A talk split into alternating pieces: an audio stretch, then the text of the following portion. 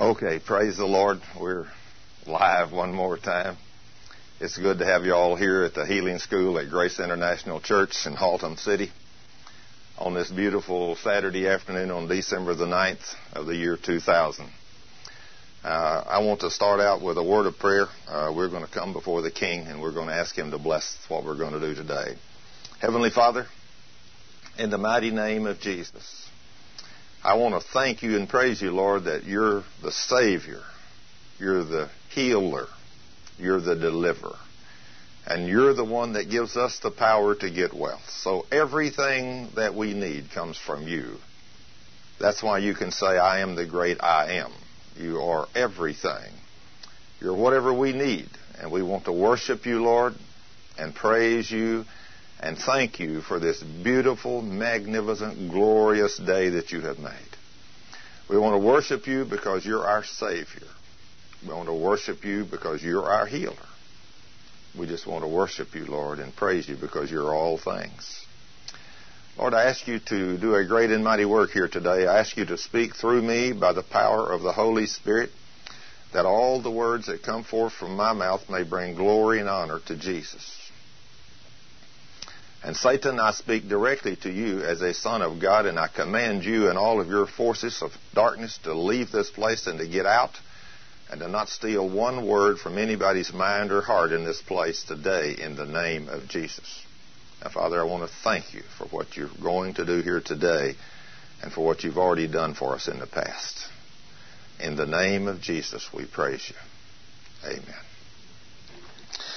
Now then, today, uh, we're going to talk about the title of the teaching today is going to be love.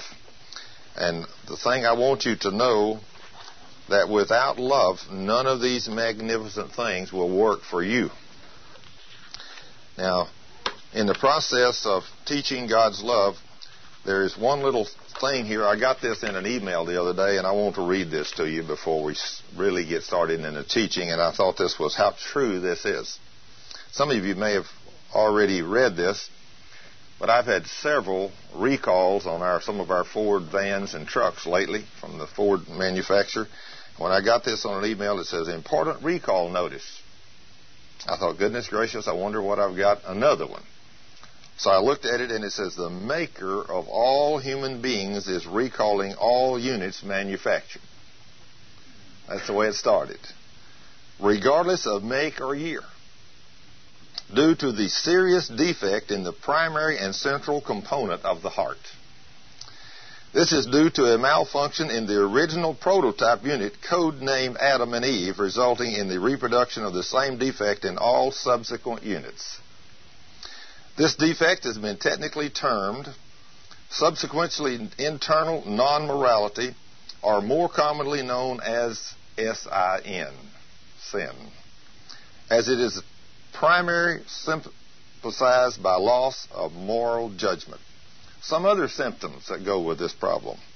Loss of direction, foul vocal emissions, amnesia of origin, lack of peace and joy, selfish or violent behavior, depression or confusion in the mental component, fearful, and idolatry. All those are true, aren't they? The manufacturer who is neither liable or at fault for this defect is providing factory authorized repair and service free of charge to correct this sin default. The number to call for the recall station in your area is P R A Y E R. Pretty awesome, huh? Once connected, please upload your burden of sin by depressing R E P E N T A N C E. Repentance. Next, download J E S U S into your heart. No matter how big or small the sin object or defect is, the Jesus repair will replace it with love, joy, peace, long suffering, gentleness, goodness, faith, meekness, and temperance. Whoever put this together put some thought into this, didn't they? Please see operating manual Holy Bible for further details on the use of these fixes. Warning. Continue to operate the human unit without correction voids the manufacturer's warranty. Exposing owner to dangers and problems too numerous to list and will result in the human unit being permanently impounded. For free emergency service, call on Jesus. Let's see, then there's one other little thing on the back here that said, oh yeah, this was really good. Danger. The human units not receiving this recall action will have to be scrapped in the furnace. The sin defect must not enter heaven or else heaven will be infected. Is that pretty awesome? I don't know who come up with that, but I thought how awesome that is. Now then, to start out, some of the things I want you to know, and always we always have to know these things. Many people don't understand what I'm going to tell you right now in the area of healing. Now then, when we go back to the scriptures, we go back to the scriptures and every church I've ever been a part of, if I don't care what pastor it is, I mean just almost any pastor in any mainline denominational church that I've been in, if you ask them, do you believe John or Joe or Susie or Jack or whatever, if they are so bad, I don't care what they've done, they've been living in sin, I don't care how bad it is, if they come down to the front and they ask Jesus Christ to forgive them and to come into their heart and be their Lord and be their Savior, do you believe the Lord will save that person every time? And what is most people's answer? Yes, we obviously believe that. If we didn't believe that, then if there was ever a case in the Word of God when Jesus refused to save anybody, then where would that leave you and me? Well, is it His will to save me? I don't know. I'd have to have a direct revelation from the Holy Spirit to be able to know that. But there's never a case in the Word. In fact, the Word clearly says, John 3:16, you know, which we've quoted so awesome. It is God's will to save everyone because He said He came to save the whole world. So if he came to save the whole world and to pay the price for sin, there's no longer a sin problem left on the earth. There is only a sinner problem. So once we get this message to the people and you begin to talk to people and tell them, it doesn't make any difference how bad they've been if they come to Jesus and ask him to forgive them and they were really were willing to repent and turn from their wicked ways and walk with the Lord, he will save every one. Now then, what happens when a person comes to Jesus and asks him to forgive them and come into their heart and be their Lord and be their Savior, and then within a week or two or three, they're already skipping church? I mean, now, uh, you take somebody that's been in church all the time, brought in from the time they were just a young person, if they get saved at 8, 10, 11, 12, or 14, or whatever it is, usually pretty young, when they get saved, what's going to happen in that person's life? Usually they will stay pretty close to the Lord. In other words, they wasn't very far away. If they had a good mother and a good mama that was bringing them to church all the time, they were you know, really not out there in the world anyway. So when they come to knowledge of Christ and they got saved, usually if you begin to teach them the word right, you don't see a drastic change. They keep coming to church. They they don't have a problem. So they really had a transformation that took place. They're born again, and now then, as they continue to renew their mind daily with the Word of God, they'll walk, continue on that path. But lots of young people that get saved young, they get away from the Lord because they don't stay in the Word of God and their mothers and fathers don't keep them in the Word of God, so the devil draws them off to the side. Now then they go off out there and they live outside of the, the kingdom of God for a while. They come back, repent, the Lord forgives them, and they come back in. But for a while there, they were outside of that. But anytime anybody asks, do you believe the Lord will bring you back? He will receive you back. Always, every preacher I've ever said will say yes. But when it comes to healing. In other words, salvation. If somebody comes in to repent, if somebody's been away from the Lord for a while and they come in and say, I, am you know, I'm sorry. I mean, I need to come home. I've been out there in the world and I've really not been really that evil in bed, but I've not been going to church. I've not been tithing, but I want to come home and serve the Lord. If somebody comes down to the front and gets on their knees, if the pastor, if you happen to be in a church that does these things, if the pastor says, would some of y'all come down here and just Uh, cover these people with prayer and love and grace, what'll happen? People will come down there and lay their hands on them or stand beside them and they'll pray and the love of God will just flow all around that little group right there. Sometimes it'll be several of them that'll come up there. And sure enough, the power and the love of God will flow into that person. But when it comes to healing, when it comes to healing, somebody says, well, sister so and so is sick or brother so and so is sick. Do you believe God will heal them? Well, what does nearly every pastor say? If it's the Lord's will, maybe He'll heal you. You hear that all the time. But now let me tell you, folks, healing is God's will every time. I mean, back in those same words, if you go back into the Word of God, in fact, we're going to hit this just a little. We're going to go back in Isaiah 53, 4 and 5. And I want you to see some of these things before we get into the, the study of love. I want you to go to Isaiah 53 in your scriptures, and I want to show you what the prophet Isaiah said before Jesus even came to the earth, over 700 years before Christ came. I want you to see in Isaiah 53, 4 and 5, I want you to see what the prophet said.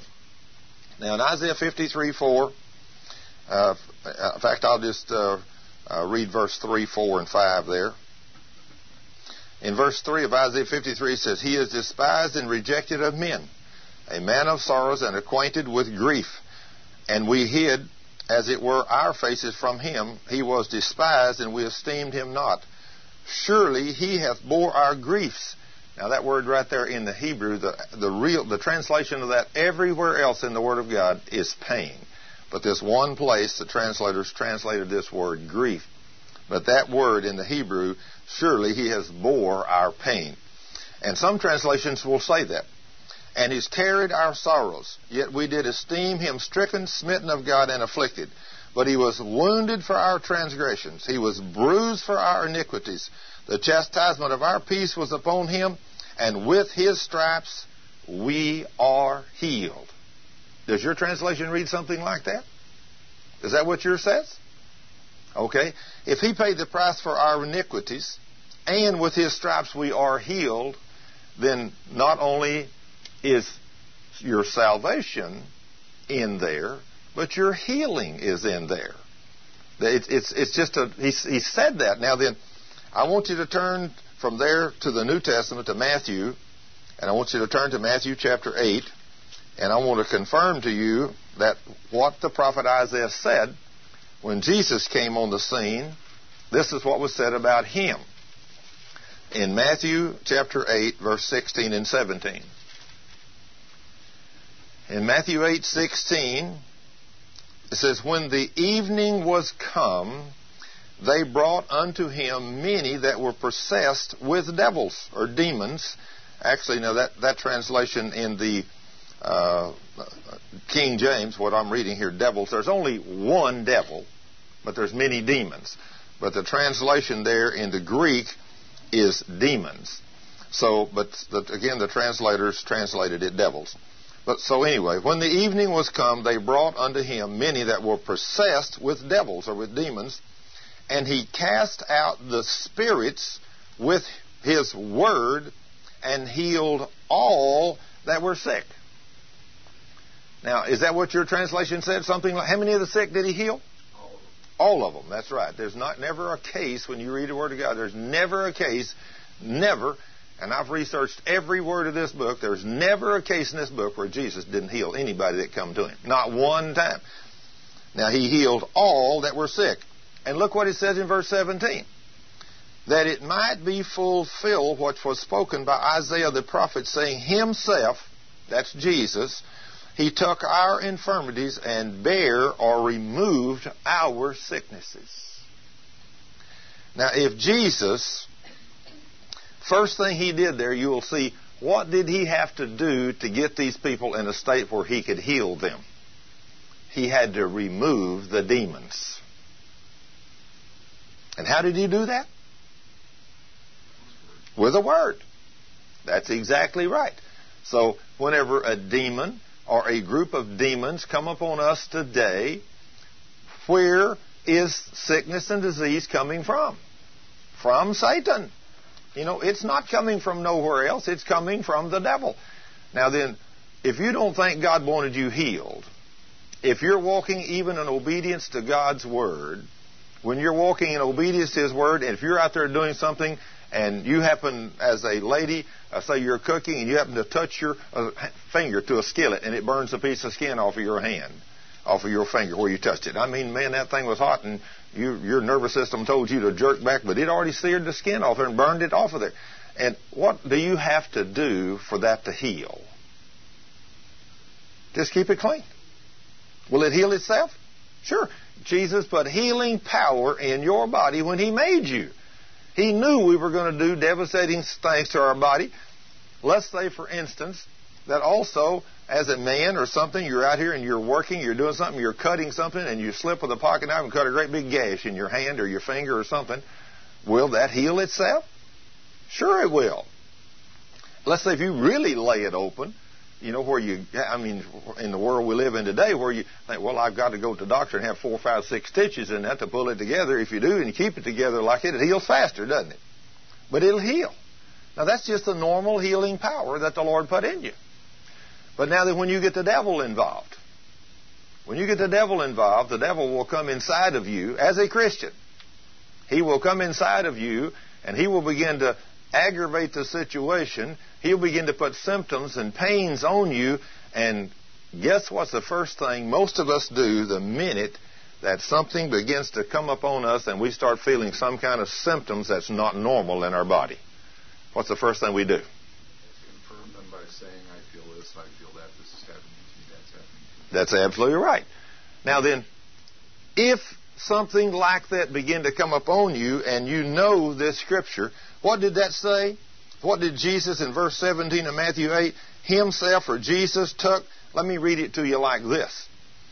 Jesus took Thurman's infirmities and bare Thurman's sicknesses.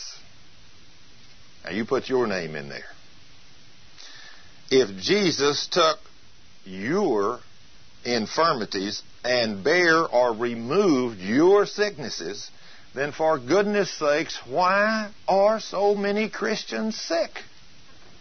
I might add the question is, if Jesus came to die for the sins of the whole world, why are so many people lost?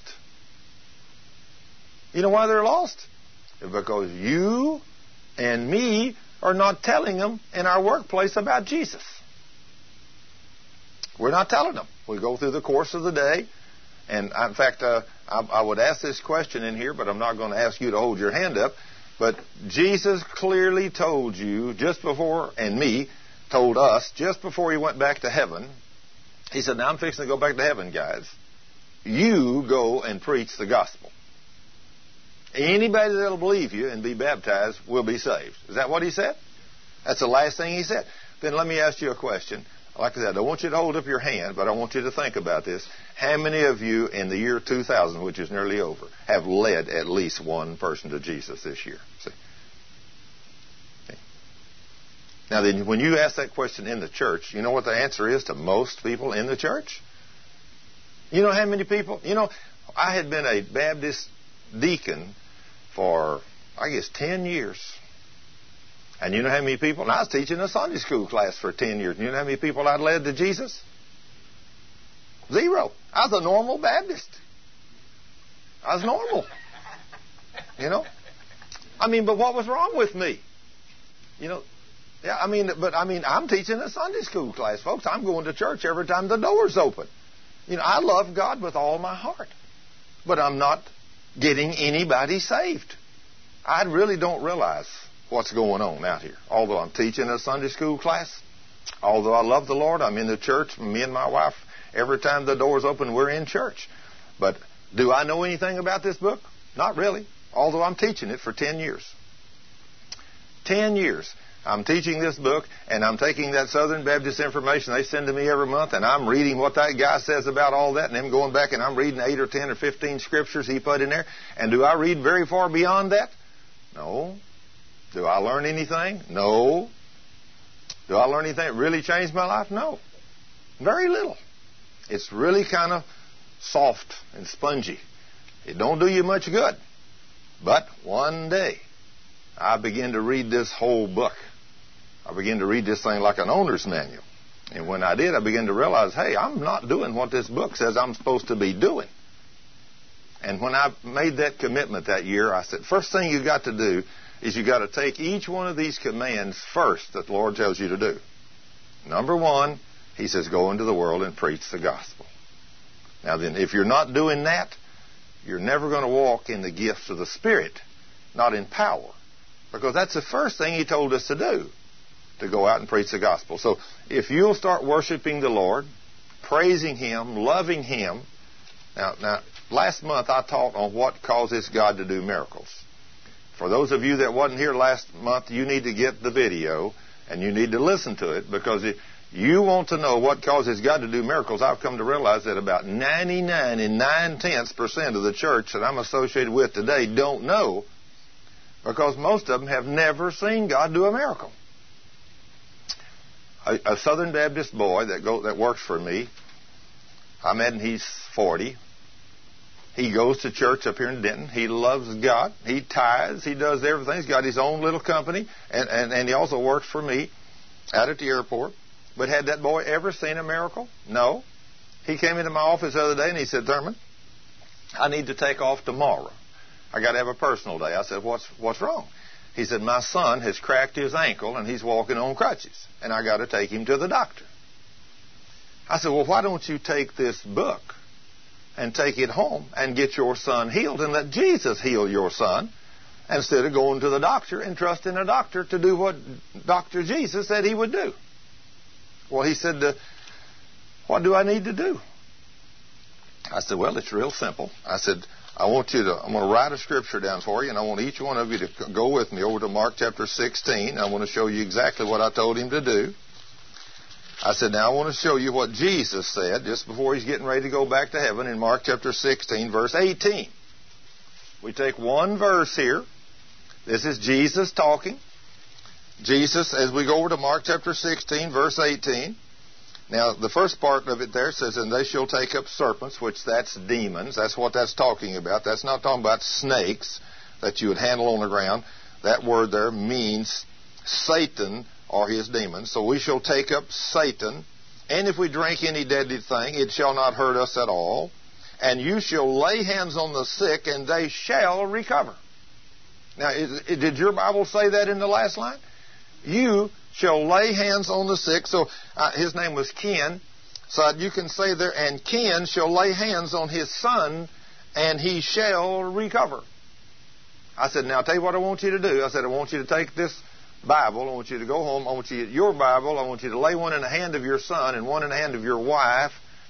And I want you to do what I'm telling you to do. First of all, I want y'all to confess your sins and make sure you got all your sins confessed. And then I want you to worship the Lord and praise Him for a few minutes. And then I want you to thank Him.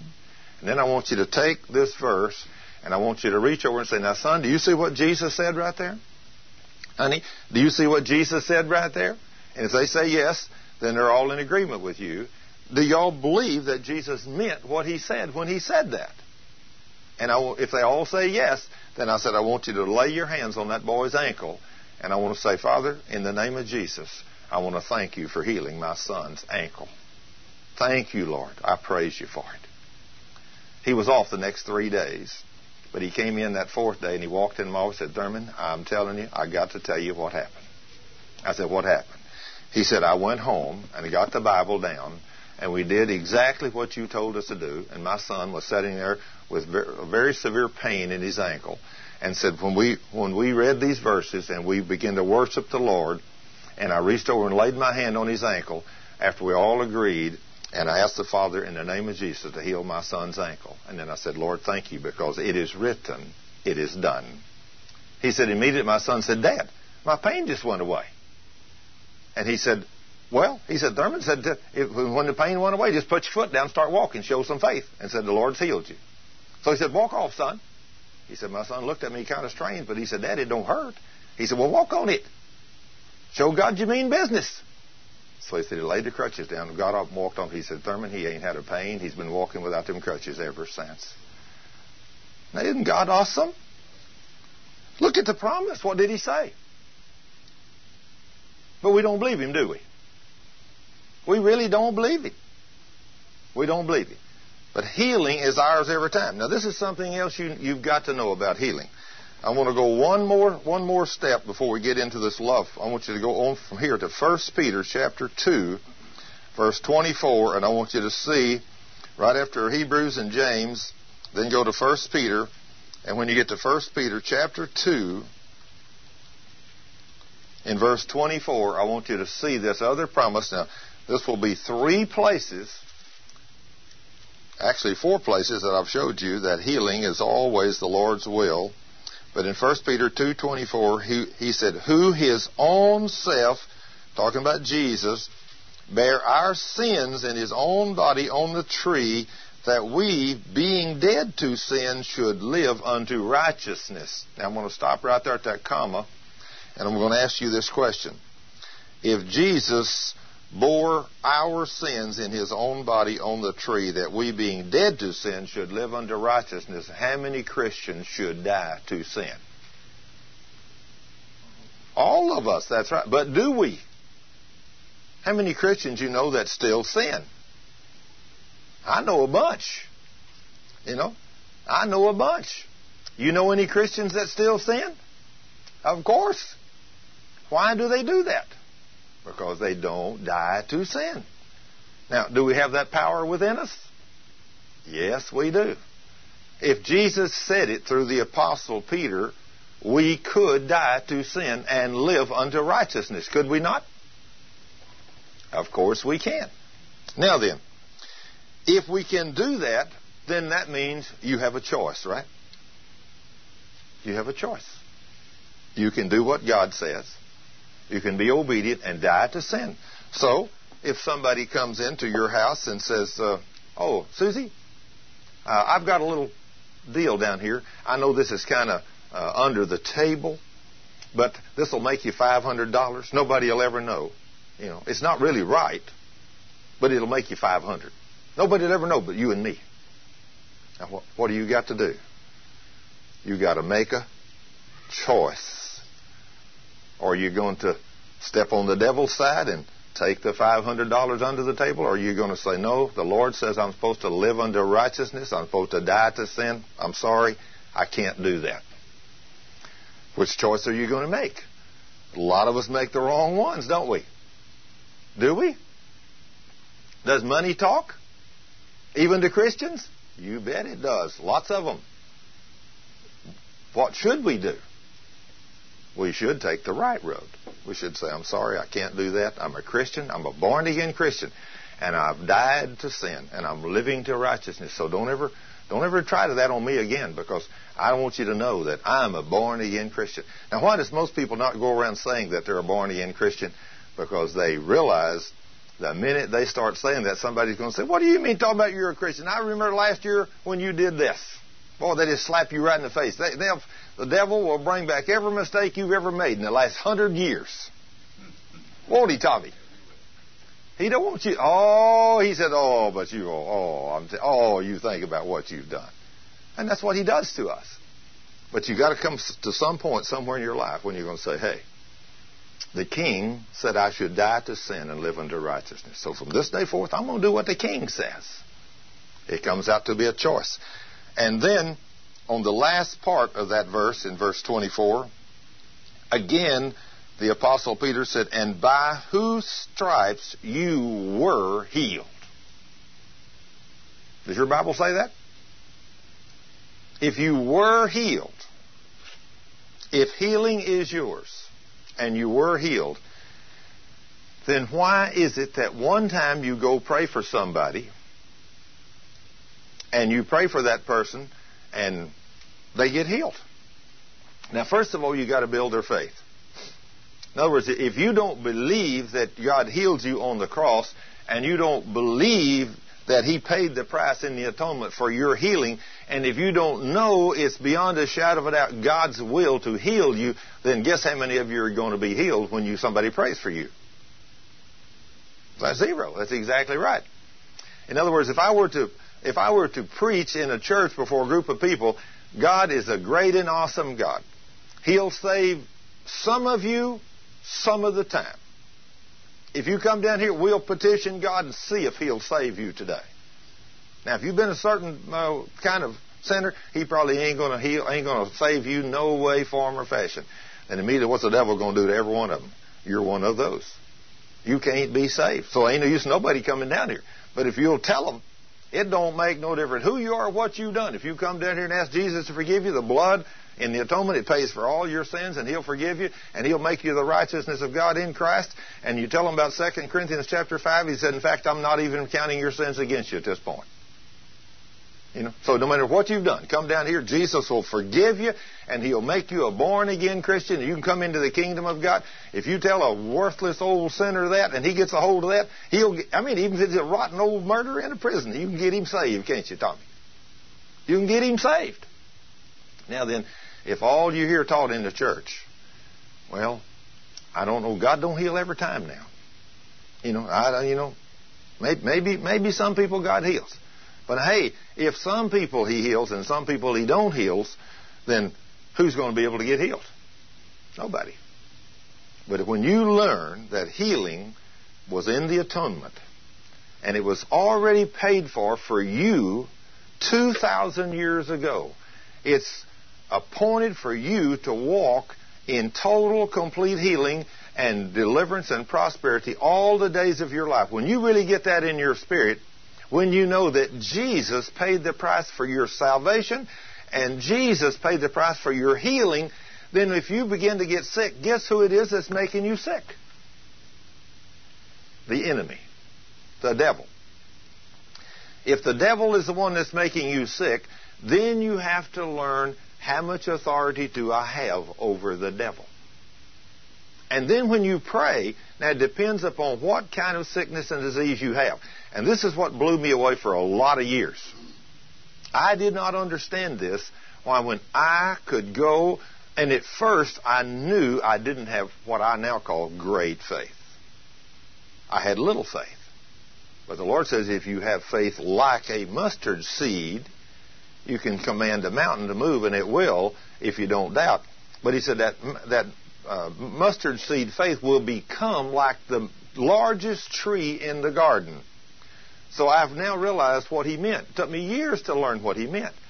The first time I believed God and acted on his word, and I acted on something, in fact, I'll tell you, years ago, the way I started out in the ministry, I started praying for people that had warts. Because a woman prayed for me when I was a teenage boy. I had warts all over my hands and arms and a woman in our Baptist church.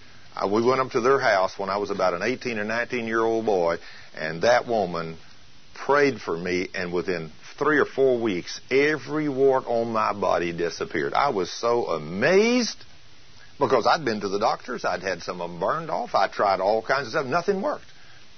But when we went back over to see this woman, I said, you know, I brought her a gift. She said, Thurman, you shouldn't have brought me a gift. I said, I didn't do that. I said, yes, you did. She said, no, I didn't. I said, Jesus did that for you. I said, Jesus? I mean, here I'm an 18, 19 year old boy in a, in a Baptist church. I ain't never heard nobody talk about healing in my life. Of course, I didn't hear them talking about it for another 25 years either. But the thing about it is, when she said, oh yeah, it's real simple, she said, I just prayed a prayer. In fact, she said, I'm going to tell you what the prayer is. And you know how simple that prayer was? This is what she told me to say. She said, Father, in the name of Jesus, let not the warts on Thurman Lee Scrivner's hands corrupt or corrode him in the name of the Father, the Son, and the Holy Spirit. That's all she said. How much simpler could you be than that? And guess what happened? They all came off. I thought I repeated that prayer 10,000 times. But did I ever act on it? Nope. Did I ever see a miracle? Nope. A few years ago, it's been, well, several years ago now, a young boy right over here in Lewisville, Texas. One day I was over at his dad and mother's house when I was going to Lakeland Baptist Church, and he came in had a great big old white thing on the back of his hand. And I said, Cliff, you know who I'm talking about, Cliff Hurley. When I said, Cliff, what is wrong with your hand? Oh, he said, Thurman, I got these big old warts here on the back of my hand, and said, I can't get them to go away. He said, they just keep getting bigger. I said, well, how would you like for those to go away? He said, well, Thurman, I'd love for them to go away. I said, write your full name down for me on a piece of paper. See, why did I have her do that? That lady asked me to write my full name down on a piece of paper. I thought you had to do exactly like she did. You know, I didn't know. You know, lack of knowledge, right? So he wrote Clifton Wayne Hurley down on a piece of paper. And so I went home and I got on my knees and I prayed that prayer. And I thanked the Lord for taking those warts off of that boy's hand. About four or five weeks, my phone rang. He was screaming. He said, Thurman, he said, it's awesome. He said, you told me this war to go away. He said, it's gone. And I said, you don't mean it. How much faith did I have? Mustard seed size, right? I mean, I mean, how many of y'all ever been there? How many of you have mustard seed faith like me? All of us, right? but guess what happened? It went away. I saw a little bitty miracle. I saw a great big, enormous, gigantic, magnificently awesome God take one little tiny wart off and I'm blowed out of the water. Well, we continued to go along there, and then all of a sudden I see another fellow one day with some warts, and I ask him if I can pray for him, and they go away. And I ask another one, and they went away. And then one day my sister, she said, Thurman, I want you to come by school down here. She taught the third, I think third grade or something like that. And she said, I've got a whole bunch of kids in my class that got warts on their hands. I want you to come by here and pray for these kids. So I went down there in that schoolroom and walked up before all those kids, and I said, Kids, I want y'all to know I come to this classroom in the name of Jesus. I said, Now, Jesus is wonderful. I said, Now, my sister here, which is your teacher, tells me some of y'all have warts on your hands or on your body somewhere. I said, All of you have a wart. Would you hold up your hand? I'd like to come by. And I said, Uh, if you have a wart, I want you to write your full name down for me on a piece of paper. And so they did. And I went by and I looked at their warts and I felt them and I looked down on them and I said, It will go away. I guarantee because Jesus does good work. Every one of those kids I told that to. I said, It will go away. I guarantee because Jesus does good work. And I'm going to ask the Father in the name of Jesus to remove that wart off of your hand or your arm or, or your face or wherever it was. And there was six or eight children in that class that had warts. And guess what happened to every wart on every kid? They, everyone went away. And when they did, guess that did guess what that did to my mustard seed that was laying in the ground? It's busted out. It was a little bitty green leaf. Isn't it amazing? I've seen a, more than two or three answers to prayer now. I mean, taking one wart off, the, the seed began to kind of move around down there in that soil. Got a little water on it. It's moving. But when I see six or eight of them little things go away, whoa, that thing busts out of the ground. It's a little green leaf now. You know? Isn't that amazing how it works? And of course, the longer I went and the more I studied this word, I began to get back in this word. Every day I'm in this word. I'm in this word. I'm in this word. I'm reading this word. I'm beginning to see things in this book. I said, Lord, these promises are awesome. So I would go to some of my doctors of theology or whatever when they would come visit our church or whatever, and I'd say, How about this scripture? Well, but Thurman, those things don't work anymore. I said, What do you mean it don't work no more? Look what did Jesus say it. Well, yeah, but those things were back in the days for the apostles. Uh, you, you, you mean that don't work no more? No, that don't work no more. And guess what that would do to my little blossom that's up there? It kind of wither it. And I think, what is this? You know, I mean, I'm getting dried up on one side, and, it, and so I finally one day I just I, I began to see more and more of these promises, and I thought, Lord, you said it, so I'm, I'm going to I'm going to do it again. And so I prayed for people and different things, and I, the more I studied this book, the more these promises I began to learn. Finally, one day I said, Lord, I, I'm going to have to stop believing these people. I'm going to have to start believing this book. Now, this book says an entirely different thing than what I'm hearing in my church. Well, my church is teaching me a lot of this book, and they're telling me exactly what this book says. But there's a whole lot of this book that they don't touch on, Lord. And one of those areas is deliverance of demons and healing and prosperity. We don't hardly talk about none of that in the Baptist church. I don't know why it is, because it's all over the book. So I said, Lord, I'm going to believe that you're going to allow me to do exactly what you said. I believe, first of all, that you said I could receive the baptism of the Holy Spirit. And so, Lord, I'm going to ask you today to fill me with that mighty Holy Spirit and then give me the boldness to teach this mighty word. And then I'm going to ask you to do exactly what they did in Acts 4.29 whenever they use, they ask you to give them the power and the boldness to speak this word, and then they ask you to confirm the teaching of the mighty word of God with healings and signs and miracles and wonders following the teaching of your word. See, when you learn to pray scripturally, like they did, and believe it, then you begin to go and say, Lord, it's going to work. I know it's going to work. So I started teaching it. And when I started teaching it, a little lady that was sitting there in the class one day, I'm teaching the first time, or maybe first or second time, wasn't long, when a girl said, You know, I never heard the Bible taught like this before. I, I believe that my mother, which is going in for a test for ulcers next week, I believe that if we prayed for her, because the Lord told us, in, in fact, she quoted a scripture. She said, Matthew 18, 19. She said, Thurman, I had never seen that promise. Matthew 18, 19. You know, if, if we didn't have another promise in the Word of God than just that one, Matthew 18, 19 clearly says, Jesus speaking, he says, Again I tell you that if two of you on earth agree about anything you ask me for, it will be done for you by my Father in heaven. Now, is that an awesome promise? Who'd that come from? The King himself. Jesus said that. Now it comes down to a point. Are you going to believe the King? Or are you going to believe what somebody else says? So she said, if that verse is true, my mother can be healed. She said, I'm, I'm, I'm going to agree with you. She said, if you'll agree with me, I'll agree with you. And we'll pray and we'll ask the Father in the name of Jesus to remove all them ulcers out of my mother. Said she's going next Thursday. This is Sunday. We're in Sunday school. She said, I believe she can be healed. So we did. And when she believed she could be healed, guess what happened Thursday when her mother went in for the test? Wasn't nothing there. Totally healed. She'd had them ulcers for years. Years. Boy, the next Sunday, that girl was some kind of excited. Isn't that awesome? Starting to believe God's Word. Getting dangerous now. I mean, when you start believing this book, you know, you, you start to do damage to the devil's world out there. Because he's the one that's come to put all this in you.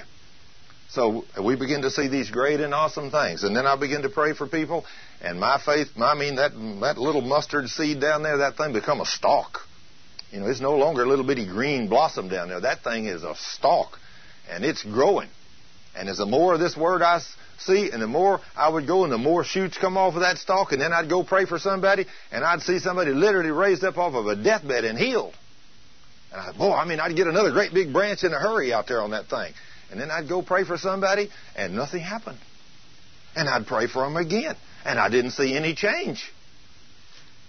And I wondered why. But now I've learned. There's a whole lot of reasons why. Now I've learned that there is four different types of evil spirits that we fight against. Ephesians chapter 6 says, We wrestle not against flesh and blood. But in Ephesians 6:12, the scripture says we wrestle with principalities, with powers, with rulers of darkness, and spiritual wickedness in the heavenlies. And then, of course, Satan is in charge of all of that. If you get a little principality, it's pretty easy to fight the battle. You get a little principality, a little minor demon, he's not very strong. You get a hold of one of them, and if your faith is great, Ah, you don't even have to be great to kick one of them out. In fact, one of these videos I've got here that I'll give you all that don't have one is about these testimonies. A young man, in fact, I'm going to have him and his wife and his daughter on Daystar next Friday afternoon from 5:30 to 6:30. We're going to give their testimony over Daystar Television on the Tent Maker program from 5:30 to 6:30. You'll literally get to see them. But if you'll take a copy of this video, I've got six different people with nine different miracles that happened to them on this video I brought in on this testimony. So I'm beginning to film more and more of these things. So you actually see these people.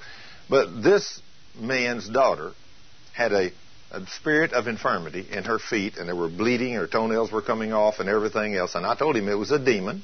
Now, they had prayed and prayed and prayed for her healing, but nothing happened. See, now you wonder, what's wrong?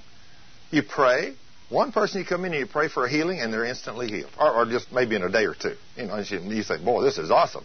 You know, got a great big old sore on their hands, been sore for a month and you go in there and you lay hands on and pray for them, and, and the next morning or the day after the next, somebody comes running there screaming and say, "Look, Thurman, not even a scar, not even a scab or nothing." That's a miracle healing. But if it couldn't get well, if it was healed in a week, it was still a healing. But if you pray for somebody and you pray for somebody like this little girl, and her dad and her mother had prayed for her and prayed for her and prayed for her and took her to the doctor and everything else, and absolutely nothing happened. Nothing. Now, well, I had learned five years ago that if you pray for somebody and nothing happens at all, then you got a demon. So you can't pray a demon out. You have to cast him out in the name of Jesus. And I've learned now that most of these things, sickness and disease and cancers and all these things, are demons. It's not just sickness, it's demonic spirits. So I told this young man, I said, that's a spirit of infirmity. Come in. I said, That's a spirit of infirmity. I said, You go home and you cast this demon out of your little daughter. Now, what do you, how do you think that would impact you as a Baptist? Uh, in fact, he's a deacon. Come in, Orson, sit down.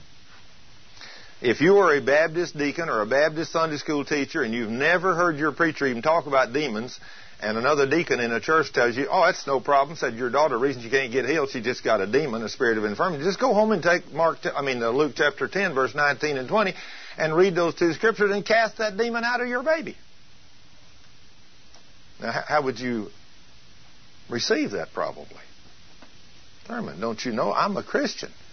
My little daughter, she's a new little Christian. Don't you know a Christian can't have a demon? Have you ever heard that? Yeah. If you've been in church very long, you've heard that. I mean, you may even be in a church that don't even talk about demons at all. They may not even say a Christian can't have a demon. They may not even know they are demons. So that may be where you are. I don't know. That's where I was for many years. But this young man went home that night and absolutely tucked those two verses in Luke chapter 10, verse 19 and 20, and cast a demon, something he couldn't see. Now, this little girl, you got to remember her toenails are split. Her little one's about to come plumb off. It's just sitting on there. And her toes are eat up so bad underneath that they can't get her socks off her at night without soaking her feet in warm water. That's how bad she is.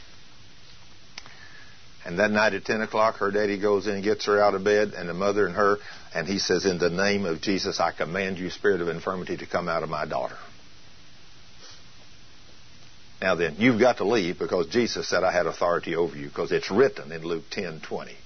You have to be subject to me. I command you to come out of my baby in Jesus' name. He said, Now, Father, we take uh, Matthew 18, 19, the prayer of agreement, and we ask the Holy Spirit to come in and heal and restore everything the devil's messed up my baby's feet. And they put her back to bed after 10 o'clock that night. And the next morning at 7 o'clock, when he goes in and wakes up that little girl, and they jerked the cover off of her and looked down, and her toenails, there's no cracked toenails. There's no loose toenails. There's no blood around the edge. There's no, no scars or nothing under her feet. They looked like brand new, perfect feet. What would you say that was? A miracle. That's right. That's a miracle healing. Yep. When you do that, and when they saw that, guess what that done to his seed? It shot out of the ground. He got a little bitty seed come out of the ground. And he's, he's got another testimony on there too, an awesome testimony. But if you've never been taught these things, and you don't understand this, you don't understand that there's demons out there that are making us sick and afflicting us, then when you pray for somebody, guess what we do? Well, it must not be God's will to heal that one. Is that the way we get, get around it? Sure. That's what we always say. Well, it must not be God's will to heal you because I prayed for you and nothing happened. Well, you got several problems there. First of all, you don't want nobody to pray for you that don't know that God's heal, God's wants to heal you every time because they can't pray in faith if they don't know that. First thing you want to know is, do you believe God's going to heal me? Do you believe He can heal me? That he will. That He will. That's right. If you if you don't know that, you might as well get nobody because the Lord said the prayer of faith will make the sick person well. And if you don't know it's God's will to heal, you can't pray the prayer of faith. And that's why you have to do so much teaching. That's why before I pray with people in a hospital, usually I'll spend anywhere from two to five hours teaching them the Word of God before I pray for them. You know what I want to hear? When I read scriptures and I start talking to them and showing them these things, this is what I'm looking for. Eyes to light up and look at me and says, I don't have to have this disease if Jesus took it away, do I? I said, That's right. That's what I'm waiting for. And when they get that in their spirit, guess what you can do now? They can fight that battle with you. Now, then, here's the next thing that happens when you pray for somebody. When you cast out a demon and you pray, and they're instantly healed, and they get up of that bed and walk off, guess what everybody says? Wow, that's awesome. Now then, God will do that for you. And I've seen many of those. But what if that person is not able to get up off that bed? And what if that person continues to get worse? Was it God's will to heal that person? Yes. Why did they not get healed? Or you didn't have a principality, you had a power or a ruler of darkness or a spiritual wickedness in there that was fighting against you. If you didn't get it done the first time you commanded it to leave, are you going to give up? What does most people do? They give up. They say, well, it wasn't God's will to heal you. No. We need to stay with it. We need to fight the battle every day. Continue to stay with it if it's God's will to heal every person every time, if you don't get instantly healed, you can do like John Lake did. I was reading a story about John Lake one time. He said his son, years ago, back in the early 1900s, the doctor called him and said, Your son has typhoid fever. Now, what kind of cure is there for, for typhoid fever? None. John Lake goes over there at that hospital and he gets in there and he casts a demon out of his son. Now, this boy's a spirit filled, blood washed son of God, but he's laying in that hospital with typhoid fever. That's the diagnosis. And he goes in there and he casts that demon of hell out of his son, speaks the healing power of Jesus, and in five minutes that boy is totally healed. And they get up the next day and leave that hospital. Doctors can't understand. He's totally healed for three months. Three months, the doctor calls him again, said, John, said, your son is back in here and he is worse than he ever was. He's got typhoid in the final stages. And what does most people do? They say, oh, he really didn't get healed last time. It was just a state of mind or something. No, he had a more powerful demon come back in, and the devil said, I'm going to show you. I'm going to kill your son, John. I'm going to get him. You know what John Lake did? He went over there and knelt down beside that bed, and he gritted his teeth, and he said, Devil, you better give it your best shot, because greater is he that's in me than you, than the devil that's in him, and I'm casting you out. And he sat there beside that bed on his knees and he commanded that demon of hell to leave his son and prayed the healing power of Jesus over his son for one hour, for two hours, for eight hours. Now, how many of you are going to stay? 12 hours, 24 hours, 48 hours, three days, four days, five days. How many of you got that kind of staying power? And the devil's killing that boy. But at the end of the fifth day, He's still there saying, You're not going to have him, you devil. Jesus healed him on the cross. It's in the atonement. What is it you don't understand? That I have authority over you, and you have to leave me in the name of Jesus. And the fifth day, it snapped, and that boy was instantly healed, and he never had another problem the rest of his life with typhoid fever. What was he doing? He was wrestling against a demon. How many people do you know that's willing to stay with it like that? See, we think we ought to pray for somebody one time, and everybody ought to be healed with one simple little prayer. And when we do that, If they get healed, man, that's a praise the Lord.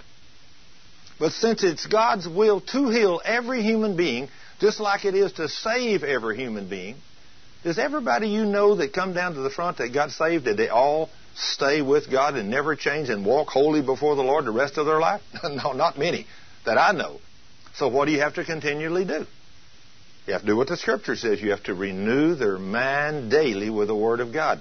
And as you renew their mind daily with the Word of God, if they will listen to God's Word and you can beat it into them day in and day out, guess what will happen? I can tell you this young fellow right over here, which is my nephew sitting on the front. We prayed for him for years, and finally my sister bought a set of tapes of the New Testament and gave them to his wife. And one day, going back and forth to school, he thought, well, I'll just listen to the New Testament on tape. So he plugged one in and started listening to it on the way to school. He's now hearing God's Word. I mean, guess what began to happen in him? He is renewing himself daily. He's a school teacher. He's running a little farm and teaching school. And all of a sudden, after he gets through this thing about two or three times, he says, Man, I've learned things I didn't know was in this book. Guess what he's doing now? He's a preacher. You see what I'm telling you? What will the Word of God do to you, Tommy? Hey, make a preacher out of you, right? He's still teaching school, but he's a preacher also. He's preaching the Word of God, and he's changing people's lives down there where he's teaching. But see, I can remember back when he said, you know, man, I didn't know all them things was in there. Woo! He'd call me and I said, what about this? I never knew this was in there. Wow, I don't understand this. What about this? Isn't that awesome? When you start reading this book and listening to it and getting into it and listening to it over and over and over, what begins to happen? The Word gets in you and it changes your life, doesn't it, Ricky? And others, yes, many people. And then, of course, down there in that high school where he's teaching, there's so many demons down there and how he understands what they are. And whenever, in fact, I'm not sure I'll tell this story right, but I think they're here a while back. He was telling about some boy or girl that a demon controlled, and I believe that kid went completely prostrate in the air and then fell down on the ground and hit the ground and jumped right up and stood straight up, and nobody could understand. He said it's simple. She just got a demon. You see? But when you understand that demons do terrible things to our physical bodies, when you go back and read the scripture, where did he learn these things? Matthew, Mark, Luke, and John. That's where you learn what demons are and what they do to people. As Jesus walked across this country, what did he do first? He cast out the demons with a word and then healed all the sick every time. Now then, we have been so lied to in the church today because we don't believe a Christian, me, a blood bought, blood washed, Holy Ghost filled man of God, could possibly have a demon living in my body? Yes, sir. In fact, I can't even guarantee you that I'm 100% clean right now. I can't guarantee you that. I don't know that. But I thought I was clean. I went through deliverance and everything else, and here's on oh, 12 or 14 years ago now, whatever it was, the Lord Jesus Himself, one night sitting there studying the Word of God, and I believe it's Luke 11:13, where the woman had the spirit of infirmity, lo, these 18 years, ought she not be delivered on this the Sabbath day? And when I read that, the Lord spoke to me and said, Son, you got one of them living in your body. Now, how do you think that struck me? Mm. I mean, Lord, Lord, don't you know I'm a, I'm a son of God? I mean, can you imagine a stupid statement like that? Lord, don't you know that I'm a. and He knows everything? I know none of y'all ever made any statements like that to the Lord but me. Lord, don't you know I'm a son of God? Don't you know I'm filled by the Holy Spirit? Don't you know, Lord, I can't possibly have a demon? What do you mean I got a demon living in my body, a spirit of infirmity? Well, then, Lord, what is it? And He told me. And I cast that thing out of me, and a sickness or an infirmity that I'd had that had been dragging along with me for 40 plus years, I didn't realize it was a demon. I just thought it was a fungus. And I was healed. And I've never had that problem again. Now, isn't that amazing? Now, if a Holy Ghost filled man of God that's teaching the Word, casting out demons, healing the sick, and everything else in the name of Jesus, if I can have a demon, guess who can have a demon? Any of you can have a demon. In fact, if you've got any kind of sickness and disease and you're not walking in complete divine health, you've got a demon. That's what's tormenting you. That's what's doing it to you. Now then, if it's God's will to heal every one of us every time, and we got these principalities, powers, rulers of darkness, and spiritual wickedness in the heavenlies, because we don't receive the full manifestation of our healing in five minutes, does that mean it's not God's will to heal you? No. See, we've got a perfect case of this sitting right back here on the back row today. Jane and Fred Cooley. Now, Jane, nearly two years ago, was virtually instantly healed from 12 years of heart problems and emphysema. But three months later, she had a counterattack, too, when the devil came back. And still, periodically, he tries to come back and put thoughts, doubts in her mind that she's been healed. She's been healed two years nearly now. February will be two years. But her husband, Fred, had underwent an attack just recently and still encountering this. The devil come into him and has attacked him and put cancer in his intestines and everything. And we have prayed, we've taken with it, and we're going to win this battle. Aren't we, Fred? Guarantee it. Because we know it's God's will to heal him. And every time I call him and talk to him, to pray with him or talk to him or whatever I do, guess what? The first words come out of his mouth. I say, Fred, how are you doing? He said, I ain't never been so good. Praise God. I'm healed. Now then, if the Word of God says you're healed, is he doing it right? Yes, he is. Yes, he is. Now, he's going to remain faithful. He knows it's God's will to heal. Because I don't know how many years ago, back I think I think he said back in the seventies, he had a spot come up on his chest, and just almost overnight that thing got that big, and within a matter of a little while, the doctors looked at it and said, "We're going to have to take a football-sized piece out of your chest." And his wife and some other ladies that come together and prayed, and I mean really prayed and stayed on God's doorstep. And a few days later, when they wheeled him in to the surgery on him, he said, Doc, you got to look at this. The Lord's healed me. This thing is all completely gone down to a flesh color. It's completely gone. And and when that doctor takes him in there, when he comes out of surgery, he's got a little bitty four by four patch over where they just made a little cut in there, and it was virtually nothing. Now, what made the change?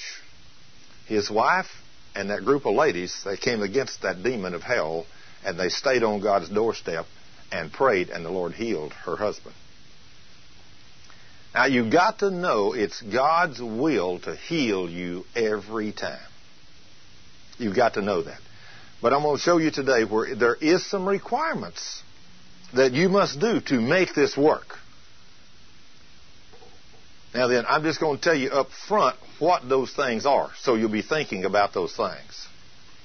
Number one, you need to be a born again Christian filled with the Holy Spirit. That's the first thing. And then number two is you need to be an obedient Christian. You need to be studying God's Word. You need to be walking in this love relationship we're going to be talking about here in a minute. You need to be going to church. You need to be worshiping the Lord. You need to be tithing. Everything the Lord told you to do in this book, you need to be doing. Now, most people, not all, but most people that I minister to, like this one lady the other night I went to minister to, and I said, ma'am, first thing I've got to know is do you have any faith or do you even know what the word is? And she said, I have great faith, Thurman. I, I have lots of people tell me this. I ask this question to lots of people. And I said, Well, give me your favorite verse. And guess what? She couldn't tell me her favorite verse. Now then, if, if this book, if knowing this book is absolutely imperative to have faith and to know what it says, if you can't quote me one favorite scripture, guess how much faith you have? None. You don't have great faith, you have none. In other words, without this book, you cannot receive your healing. Because the Lord clearly told us in Psalms 107, verse 20, I sent forth my word and healed them. It's God's word that heals. I'm going to tell you that if you're not even anointed with the Holy Ghost and power, you don't have to be anointed with the Holy Ghost and power. You can take this book and you can go, if you're anybody that's a believer in Jesus, if you'll learn the right scriptures out of this book, you can go and sit down beside a bedside for anywhere from probably two to five hours with anybody that's a born again Christian.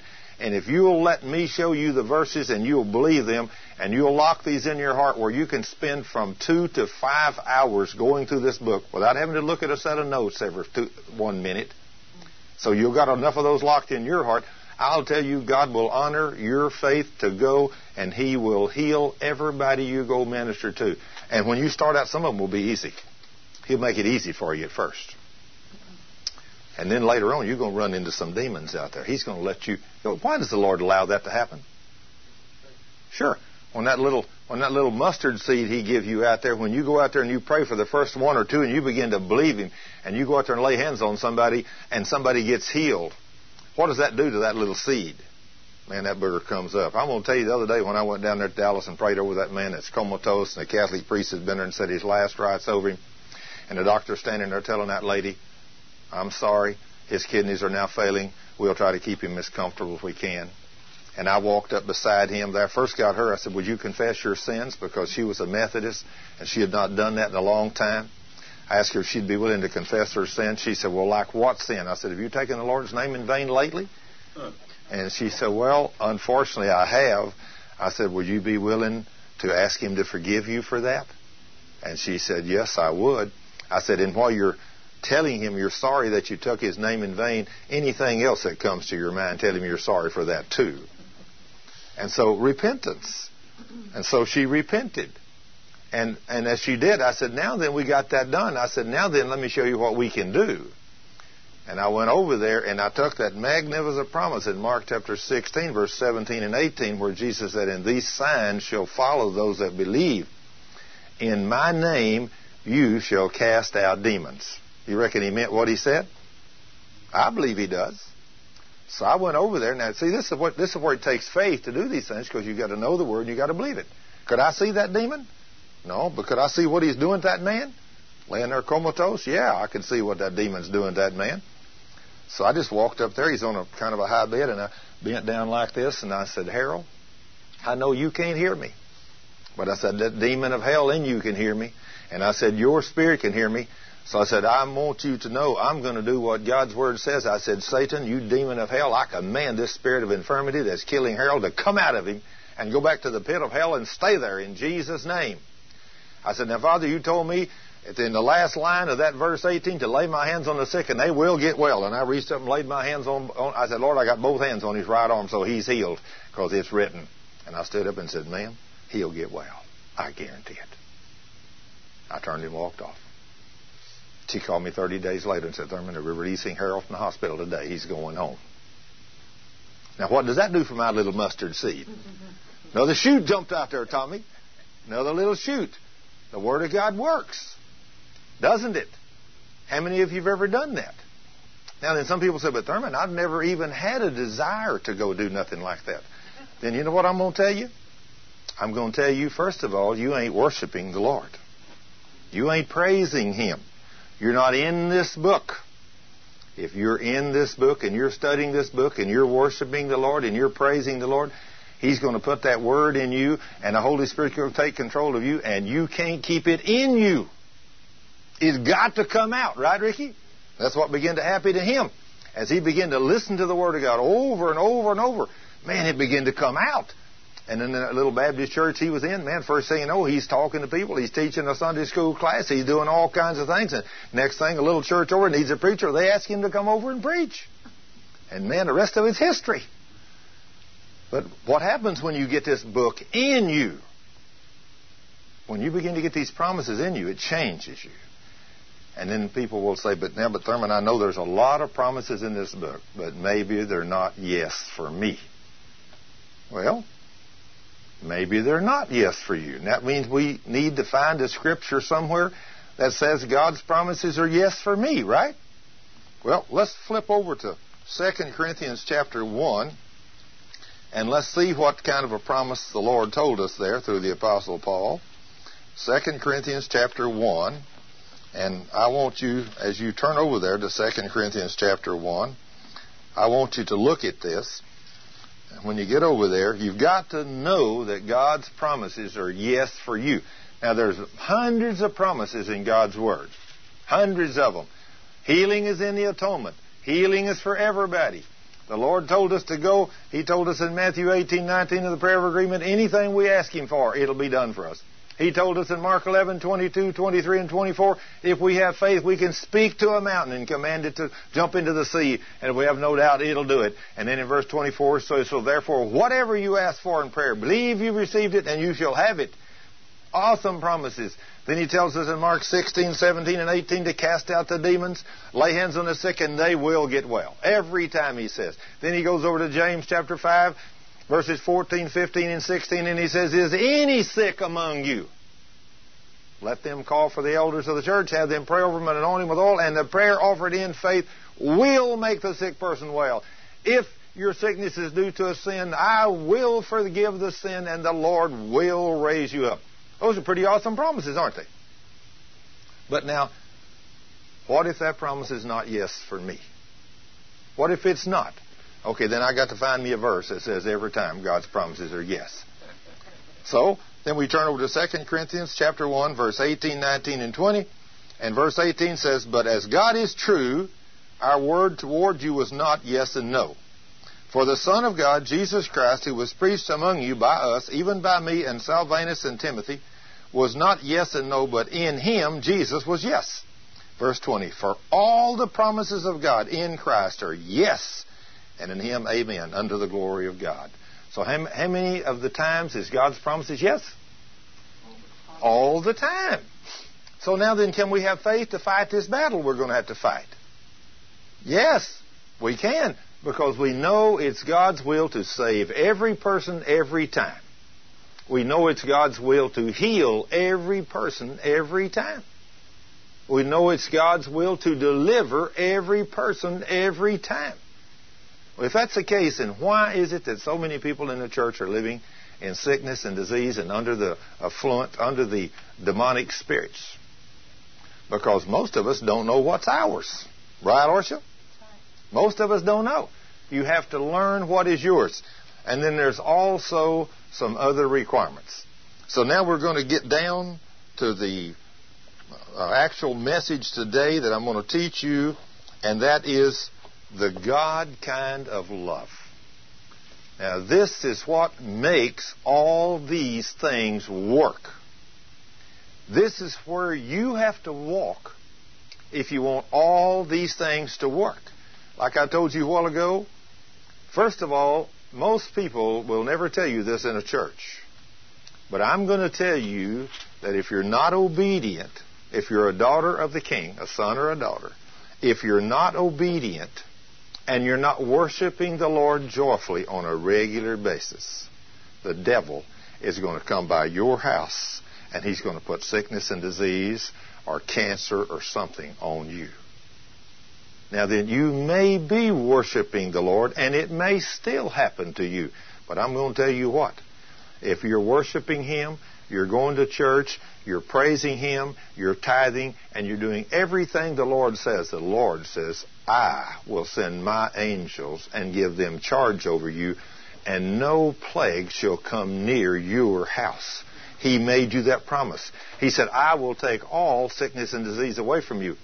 So if you know all these things and you're walking in obedience to His Word and you're doing what He says, if you're doing everything and then the devil comes in and slips in on you and starts to put something upon you, all you've got to do is have the knowledge of what's yours and you take authority over him and you kick him out in the name of Jesus and guess what's going to happen to the devil and guess what's going to happen to your sickness? It's going to go away just like that. Now that's another reason that so many times, well, I've told this story about Jane lots of times, but whenever I prayed for this woman nearly two years ago, this woman was so in love with the Savior. And she spent so much time in this book. When I went to their house two years ago and she opened her Bible, everywhere she opened her Bible, this thing is wore out. I mean, there's marks and underlines all over this book. There's only one thing she didn't know. She didn't know really who the enemy was and that what was rightfully hers. But after three or four hours of teaching that night, she locked onto it with such fervor that when we prayed for her, guess what happened? She was miraculously healed from two problems a heart problem for 12 years, an emphysema, all those years, and two years now she's walked in divine health. But her husband living in the same house, studies God's Word, goes, used to go to prisons, used to do all these things, led, I don't know, you've led thousands of people to Jesus, hadn't you, Fred? But the devil come by his house just recently and put cancer on him. We have fought a tremendous battle in that thing, but guess what we're going to be? We're going to be the winner. Amen. But now, just because he didn't get a miraculous healing the first time, guess what? If you don't give up, and that's when the Lord made you an awesome promise. He said, if you do not give up at the proper time, you will reap your harvest. See, I, that's the part Galatians 6:19, I believe. Let me turn over and make sure. I don't want to tell you Galatians. Sometimes I make those statements, and then uh, somebody asks me where that scripture is, and let's see if that's where that is. Nope, it can't be. Maybe it's 5:19. Let's see. No, there ain't no 5:19. Where is that? Let me think. That's it's not in Corinthians. It's Galatians. In the parable of the sower, he, he, he talks about that. But there, it's in one of these others too. I can't right now. I don't know. I've read that so many times. But it's in one of the epistles where the Lord told us that if you do not grow weary in doing good at the proper time, where's that at? Cast not away therefore your confidence which hath great recompense of reward. But that's 34 and 35 in Hebrews uh, chapter what? 10. 10 30, yeah, Hebrews 10, 34 and 35. That's that's a good one. That's uh, that's not the one I was thinking about. That other one I know is in Galatians. But in Hebrews 10, in fact, uh, what? Oh, Galatians 6, 9. Okay. We'll go to that Hebrews 10. Okay, Galatians 6 9. Instead of 6 19, it's Galatians 6 9. Okay, Galatians 6 9. Let's go over there and read that right quick while we're here. Galatians chapter 6, verse 9. And ye masters do the same thing unto them, forbearing threatenings, knowing that your master also is in heaven. Uh, neither is there. No, that's not it. Oh, I'm in Ephesians. Excuse me. I can't even get in the right place. I'm one page too far over, a couple pages too far over.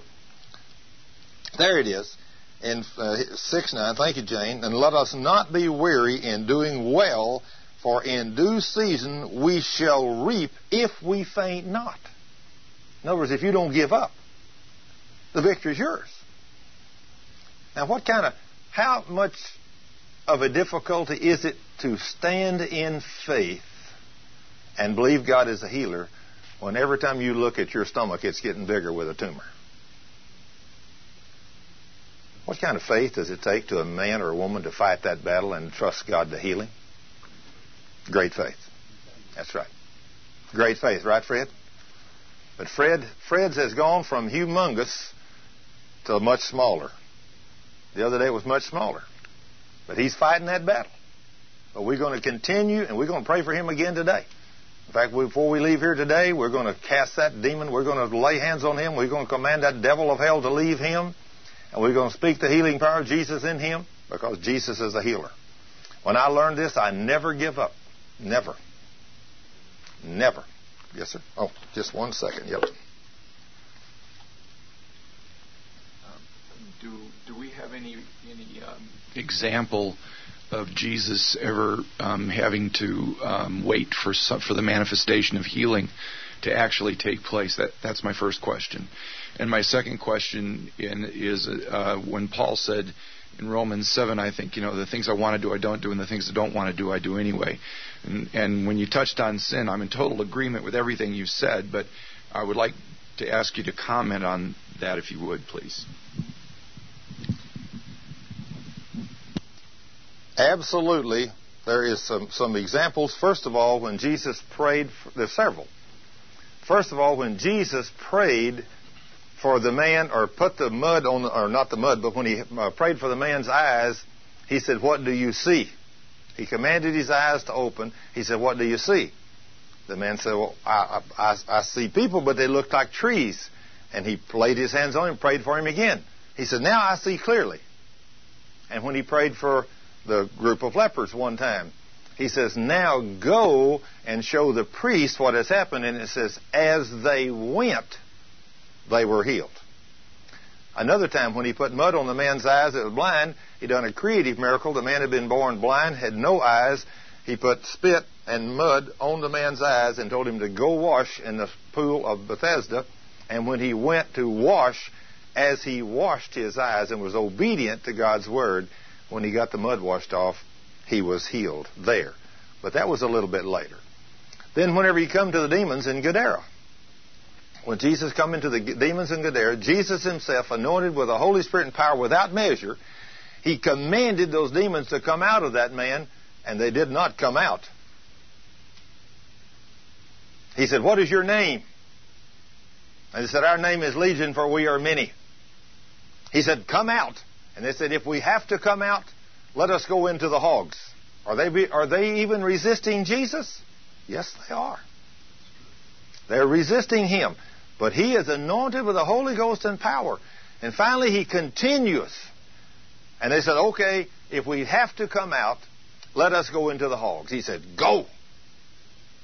And those demons came out, and at least 2,000 hogs, the scripture says, and demons came out because a legion was 6,000 in that day and age. And those demons went into those 2,000 hogs and all 2,000 hogs ran into the sea and were drowned. Now, how could one man, or two men, there was actually two there. One scripture uh, talks about one, but one of the others talks about two of them. So there was two men there, and these demons, which was a legion of demons inside of a human being, I've come to realize that many times demons run in herds just like the mafia.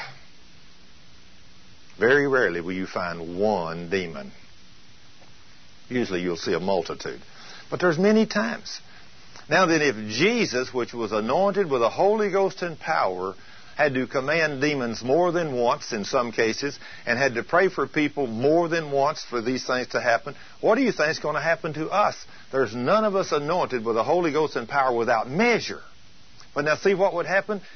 We're a, we're a body we're the body that's complete. The more of us get together in faith and pray, guess what's going to happen? Why do you think the Lord said one of you can put a thousand to flight? But two of you can put 10,000 to flight. Now, wait a minute. There's some kind of a compounding math there, isn't there? Well, if we can go, if I'm a very strong, great faith believer, and I can cast out 1,000 demons, if I can get another man to go with me that's got great faith like me, we can go, then me and him together, we walk in that room, 10,000 demons is in trouble. But if it continues to compound at that rate, if I can get a third one to go with me, boy, that's a 100,000, right? Yeah. Woo! And then if I can get a fourth or a fifth to walk in, I mean, them demons are going to start fleeing before we even walk in the door. It's amazing what happens.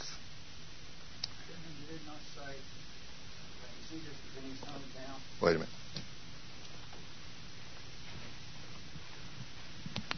Did it not say that when Jesus was in his hometown, that he prayed for people and they did not receive because they had little faith? But they did not receive. Absolutely, what Fred says there is absolutely 100% true. That's in Mark chapter 6, I believe it is. In fact, let's turn over there to read that, and let's see about this example in Mark 6. And that, that's what comes to my mind. I believe that's where that is. But let's turn to Mark 6, and let's see what happened. Now, here's Jesus, anointed with the Holy Ghost and power without measure. And Mark chapter 6. And he went out from thence and came into his own country, and his disciples followed him. Verse 1. Mark chapter 6, verse 1. And when the Sabbath day was come, he began to teach in the synagogue. Now, what's he doing first? Teaching. teaching. That's the first thing he's doing. He's teaching in the synagogue. And many hearing him were astonished at what he was teaching, saying, From whence has this man these things? And what wisdom is this which is given unto him that even such mighty works are wrought by his hands? Now, they had heard about these mighty works. You think this thing got by them? No, this thing had preceded him. When he was out in the countryside casting out demons and healing the sick and opening the blind's eyes and all these things, I mean, this is following him faster. This is a, a going ahead of him into the city. And they already know about this thing. But they say, is this not the carpenter? Is this not the son of Mary, the brother of James and uh, Jose and of Judah and Simon? And are not his sisters here with us? And they were offended at him. But Jesus said to them, A prophet is not without honor, but in his own country and among his own kin and in his own house. And verse 5 And he, Jesus, could there do no mighty works, save that he lay his hands upon a few sick folks and healed them. And he marveled because of their unbelief. And he went round about the villages teaching. Now then, if Jesus himself, anointed with the Holy Ghost and power, if the Father in heaven would not release the healing power of the Holy Spirit, when Jesus prayed for you, guess what he's not going to do when Thurman prays for you if you don't believe he's the healer? So why do you think I have a healing school? You've got to know beyond a shadow of a doubt that it's God's Word to heal you every time. Because if you go in unbelief, guess what you're going to get from God? Nothing. He tells you that. You must believe Him with no doubt. Now then, guess what we usually do? Somebody learns about me and they call me over to their home and they say, Thurman, I need you to pray for me. My wife's sick or whatever uh, and, and I, would, would you pray for her? And I said, sure, I will. So I go in there and I just go in and I lay hands on her and pray for her. And sometimes I teach a little. I mean, I used to do this. And then I'd start to walk out and he said, oh, oh God, oh, I, I hope the Lord was here tonight. Oh, God, I hope he heard that prayer tonight. Guess what happened? Always, every time. Nothing. Nothing. Or if you go into that home and they're on there, oh, God, don't you know we're hurting you? Lord, where are you? They're begging and pleading. Is there any faith in begging and pleading? No. Did you ever find any place in the scripture where he says, Come to me begging and pleading? No, but I can show you some cases where some people did. And guess what they got? Matthew chapter 15, the most awesome picture that I know of the little Syrophoenician woman. In Matthew chapter 15, she came to the Lord begging, Lord, don't you know my daughter lies at home in a foreign country, vexed with a demon? Would you come in and heal her? He's, she's begging. What did Jesus do? He just walked right on by. You know, I read that a hundred times before I began to get this picture. And she's continuing to beg. The scripture said when you read it in the Greek, you she's begging, Lord, do something. Don't you know I, my daughter's at home vexed with a demon. Lord, come do something. The disciple said, You want us to run her off? She's bothering you. And then it says the woman came before him and knelt and worshiped. Wait a minute, something changed here. She ain't begging. She comes and begins to worship. When she begins to worship, he stops and he looks at her and he says, "Woman, I didn't come but for the gent for I didn't come to the Gentiles. I came but for the lost sheep of Israel. Besides that, you're just a dog." Now, what if most women say if I walk up to you and tell you you're just a dog? Well, she, what do you think you are? But that woman didn't. She said, Lord, I know. She, she worshiped and she said, I know. But Lord, even the puppies get the crumbs that fall from the master's table. And he said, Woman, you have great faith. Go home. Your daughter's healed. Now then, if he done it that way then, guess what? And he never changes, guess what he does today? He does it the same way. If you want something from God, you don't come to him begging. You come to him worshiping and praising. And if you do, if you'll come to Him in faith with the Word, you can get anything you want from the Lord. Let's stop right there. we're back on and we're back from the break and we're going to record here for a few more minutes. I want you to see this scene. What happens to us? Now, this, when you see this scene, when you get a picture of this scene that I'm going to play for you right now, I'm going to try to act this out. And I want you to see what's going on the way I see it in the heavens. Let's say that I am walking in everything I know about the Word of God. I'm walking holy before the Lord. I am praising Him. I wake up in the morning praising and worshiping the King. I walk through my workplace praising Him, worshiping Him, talking about Him, giving glory to the Lord Jesus. I go to bed at night. I walk holy. I walk in love. I do all these things. And then one day, Satan comes upon me and tries to put a flu on me. I know what's rightfully mine. I come against the devil.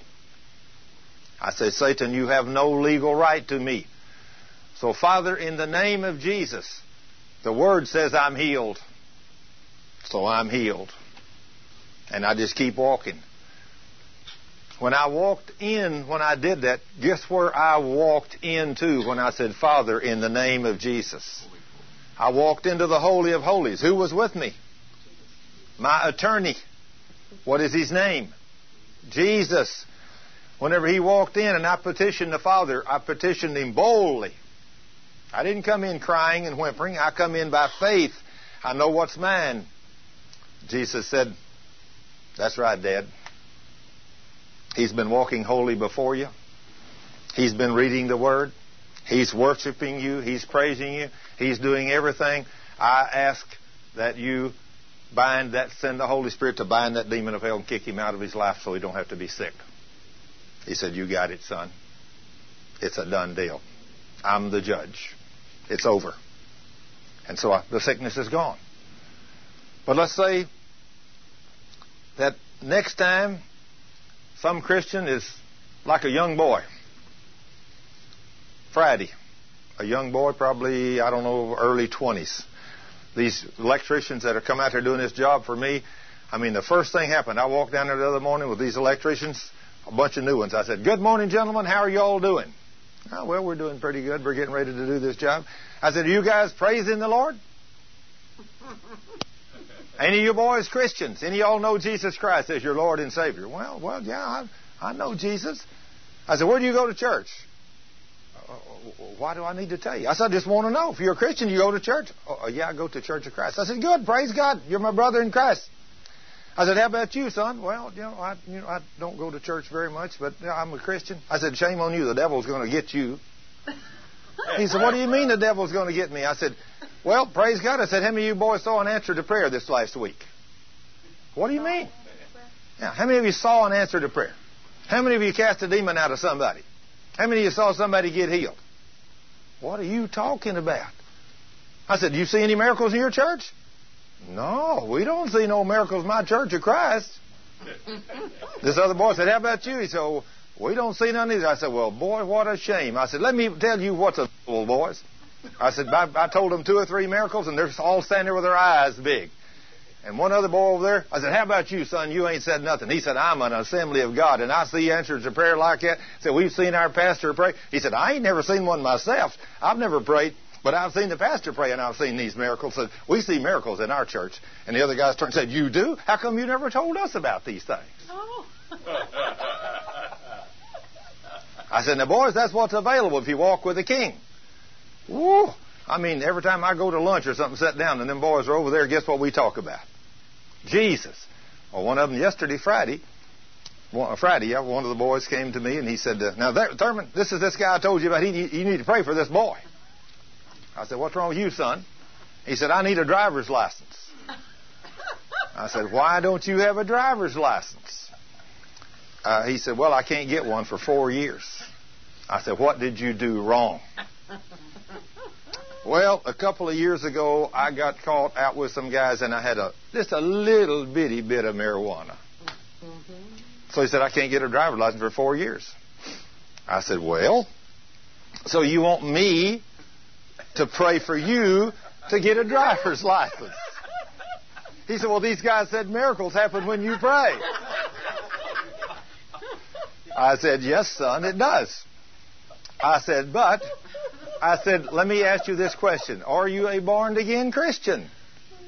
Well, yeah, yeah, I am. I said, Where do you go to church? He said, Well, I don't go to church. I said, Why not? He said, Because I have to work 12 and 14 hours a day. I said, son, that's not a good enough excuse.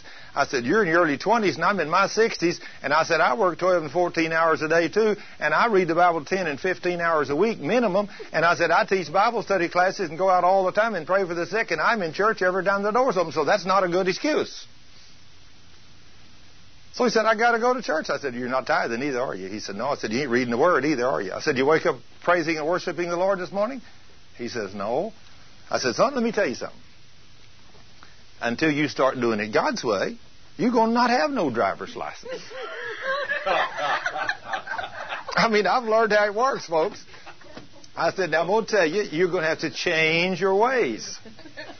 You're going to have to start going to church every time the door's open. You're going to have to start giving Him 10% of your income. You're going to have to start walking in a love relationship to all people. You're going to have to start reading this Word every day.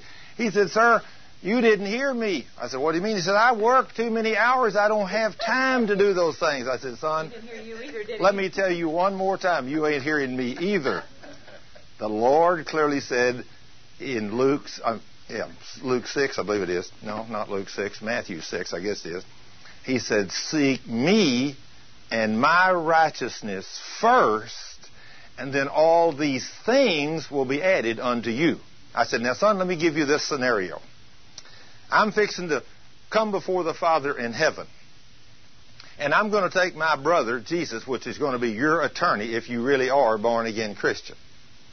And since he's with you all the time, you can't lie to him. He already knows the truth. So I'm going to walk up and say, Father, in the name of Jesus, I need you to have pity and mercy on this little fellow right here so he can get a driver's license. And the judge is going to say, Well, what does the attorney have to say? And Jesus is going to say, Well, Dad, yes, he's your son, but he's a rebel. He has not been to church. He is not reading your word. He's not walking in love, and he's not tithing. But what do you say, Dad? He's going to say, Well, I heard one of my other sons down there just tell him to start going to church, to start tithing, to start walking in love. Let's give him six more months and see how he performs. And then in six months, come back with your petitions again. If he's changed his ways and straightened his acts up, act up, then I'll move and I'll have things changed and the boy get his driver's license. I said, son, that's the scenario that's going on. I said, now then, do you want a driver's license? He said, well, yeah. I said, then you're going to have to make some changes. See, we don't see it like that, do we, Tommy? How old is this person? Probably 24. Never had a driver's license. Never. Hmm, never said he had not had one. He went to apply for one, he couldn't get one. And the reason he couldn't, I knew when he said he couldn't get a driver's license, I said, well, why? Now, let me tell you, folks. Yeah, something wrong with his record. Now, let me tell you what. When you come to God for healing, first of all, lots of people say, well, but Thurman, do you believe I'm sick because of my sin? I'm going to have to tell you, yes. You're sick because of your sin. Now, your sin may be that you just don't know what's yours. And that's, I think, what's wrong with about 99% of the church. I mean, no, you're not, as a Christian, most Christians I know that are sick, even some of them died with cancer, are not living in gross sin. They're not living in sexual immorality. They're not lying, stealing, cheating, but they don't know the Word of God. Now then, if the devil comes upon you to kill you, and you don't know that healing is yours, and every word that comes out of your mouth when that tumor begins to come up inside of you, or you begin to get a symptom or a pain, if you say, Oh my Lance, I've got this pain, I better go to the doctor. Now then, you have just sinned right there. Because Romans 14:23 says anything you do that's not of faith is sin. Now that'll blow you away. So what is faith? Faith is the word of God. If you don't know the word of God, you know how many times we must really sin in the course of a day when we don't even know it? It just it makes me tremble to think that I'm, praise God, I'm trying to do everything I know. I read the Word day in and day out, and I'm doing everything I know to walk in obedience to that Word. Therefore, the only thing I can go on, if I'm doing everything I can, the blood of Jesus continuously cleanses me from all unrighteousness. That's the only hope I have. Because as a human being, just like that scripture you quoted in Romans 7, but as you get down in Romans 8, he says, But who will deliver me from this? Whoa, there's the answer. But Jesus, he will do it. So when you get him, you don't have to sin. He will deliver you. You don't have to. You got a choice to make. You don't have to walk in sin. You can walk in holiness. But you don't know the people I talk to that just like here, the, one of the first lessons I taught was on curses. And today, before you all leave, I've got several boxes of tapes back here over many of these teaching seminars, probably four or five sets of um, anyway, and, and all kinds of audio tapes on teaching on healing and deliverance and everything else. You need to get them. It's the ones on the curses. So many Christians don't understand there is such thing as curses. I've been a Christian for, I guess, 40 years, and I didn't even know there was such thing as a curse. But when I learned there was a curse, I learned that the minute I sinned and didn't repent of my sin, I opened the door to a demonic spirit to come into my life. As a Christian, the minute I sinned and didn't confess the sin, there is multitudes of sins in the Bible. And I've had so many experiences since I've learned these things with Christians, and I'll tell you one that'll just blow you away. A young man and a young woman that got married, and right after they got married, within probably, I don't know, a year, a year and a half, or something like that, this boy, he had always been a little bit of a drinker. He used to be a pretty heavy drinker. When he got married, he changed his ways, or tried to. And then a year, a year and a half into the marriage, uh, he got to where he's stopping by the beer hall and having a few beers every night, and he'd come home half drunk. One night his wife told him, said, honey, how come you're so late coming home? He said, Well, I, I stopped by and had a few beers. She said, You're going to have to stop that. We don't have the money for you to waste on, on that drinking. He said, I can't stop doing it. It's just something compels me to pull in there to stop. She said, You have a demon. And guess what happened? The demon manifest.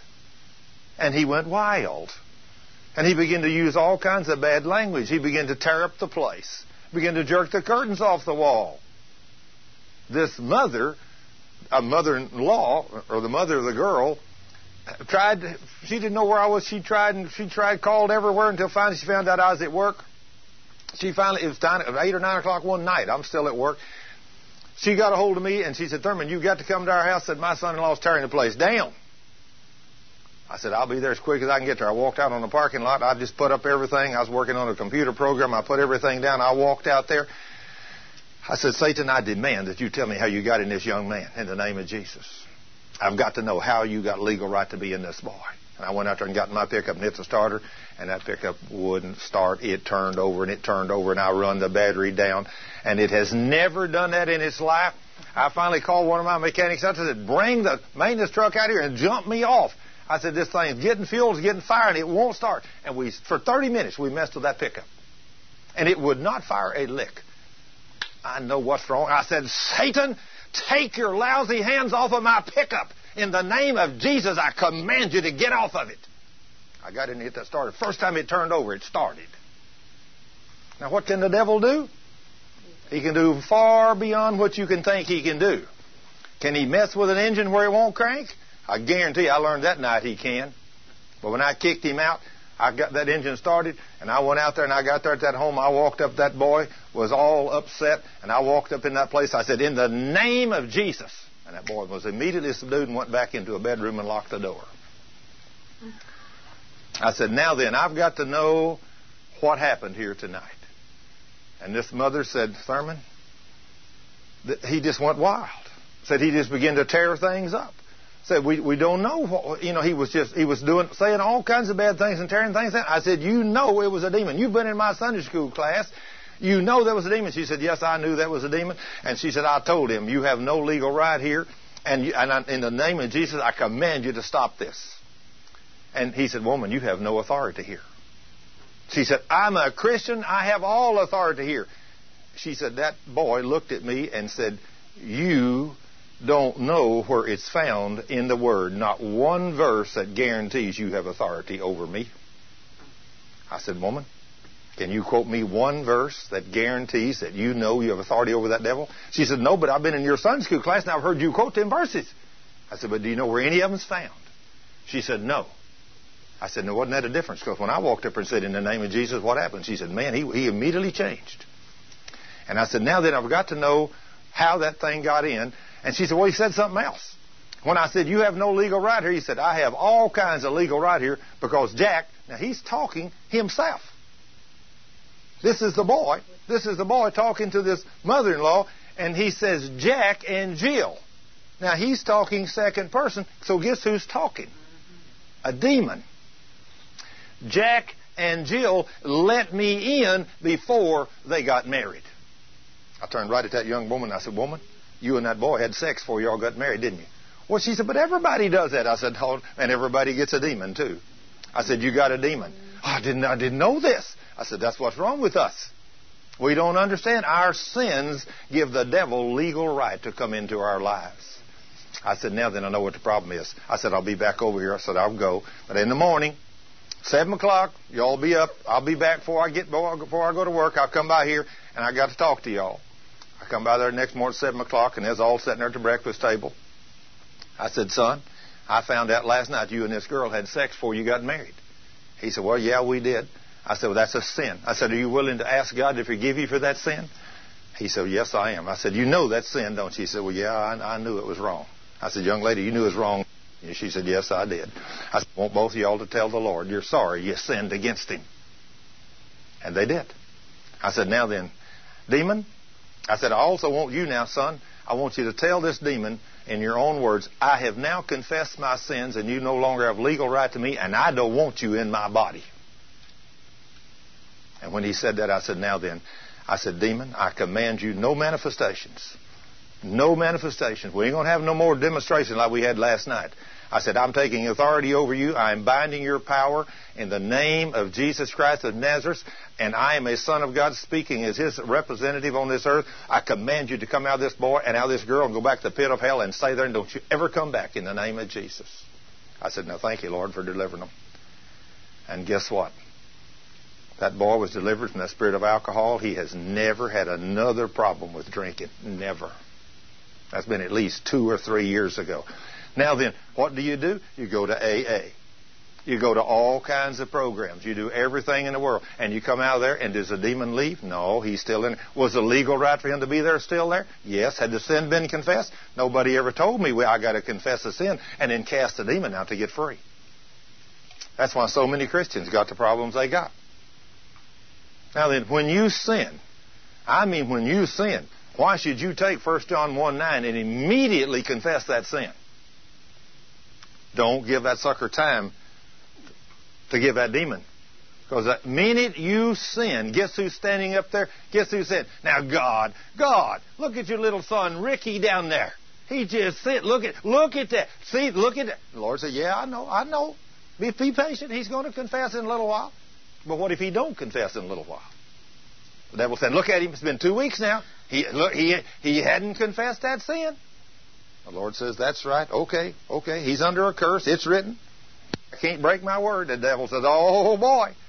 And he comes into your house.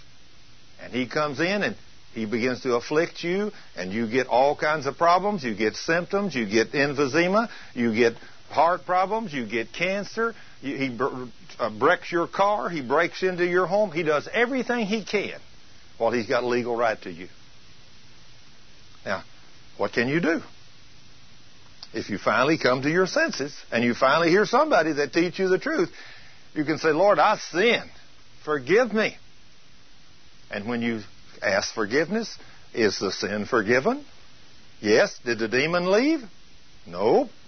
That's why the Lord told us clearly in Mark chapter 16, verse 17, These signs shall follow my children, those that believe. In my name you shall cast out these demons. Now you can't, I have had many experiences with demons, and you can't cast that booger out as long as he's got a legal right to be there. I mean, I've had women, I've had men, I've had children I've had all kinds of people that were sick and afflicted and with all kinds of diseases and everything else. And when I found the source of the sin, and I got that sin confessed. I've had demons speak back to me out of a woman or a man and say, I'm not coming out. I've got legal right to be here. And when they tell me that, I said, all right. I command the demon to shut up, and I talk to the woman or the man or whoever's there, and I said, do y'all know what the course of the sin is? Because, see, you can't get nobody healed in a situation like that. With a demon in there, I don't care what you do. I don't care how hard you pray over them until you make sure their sins are confessed.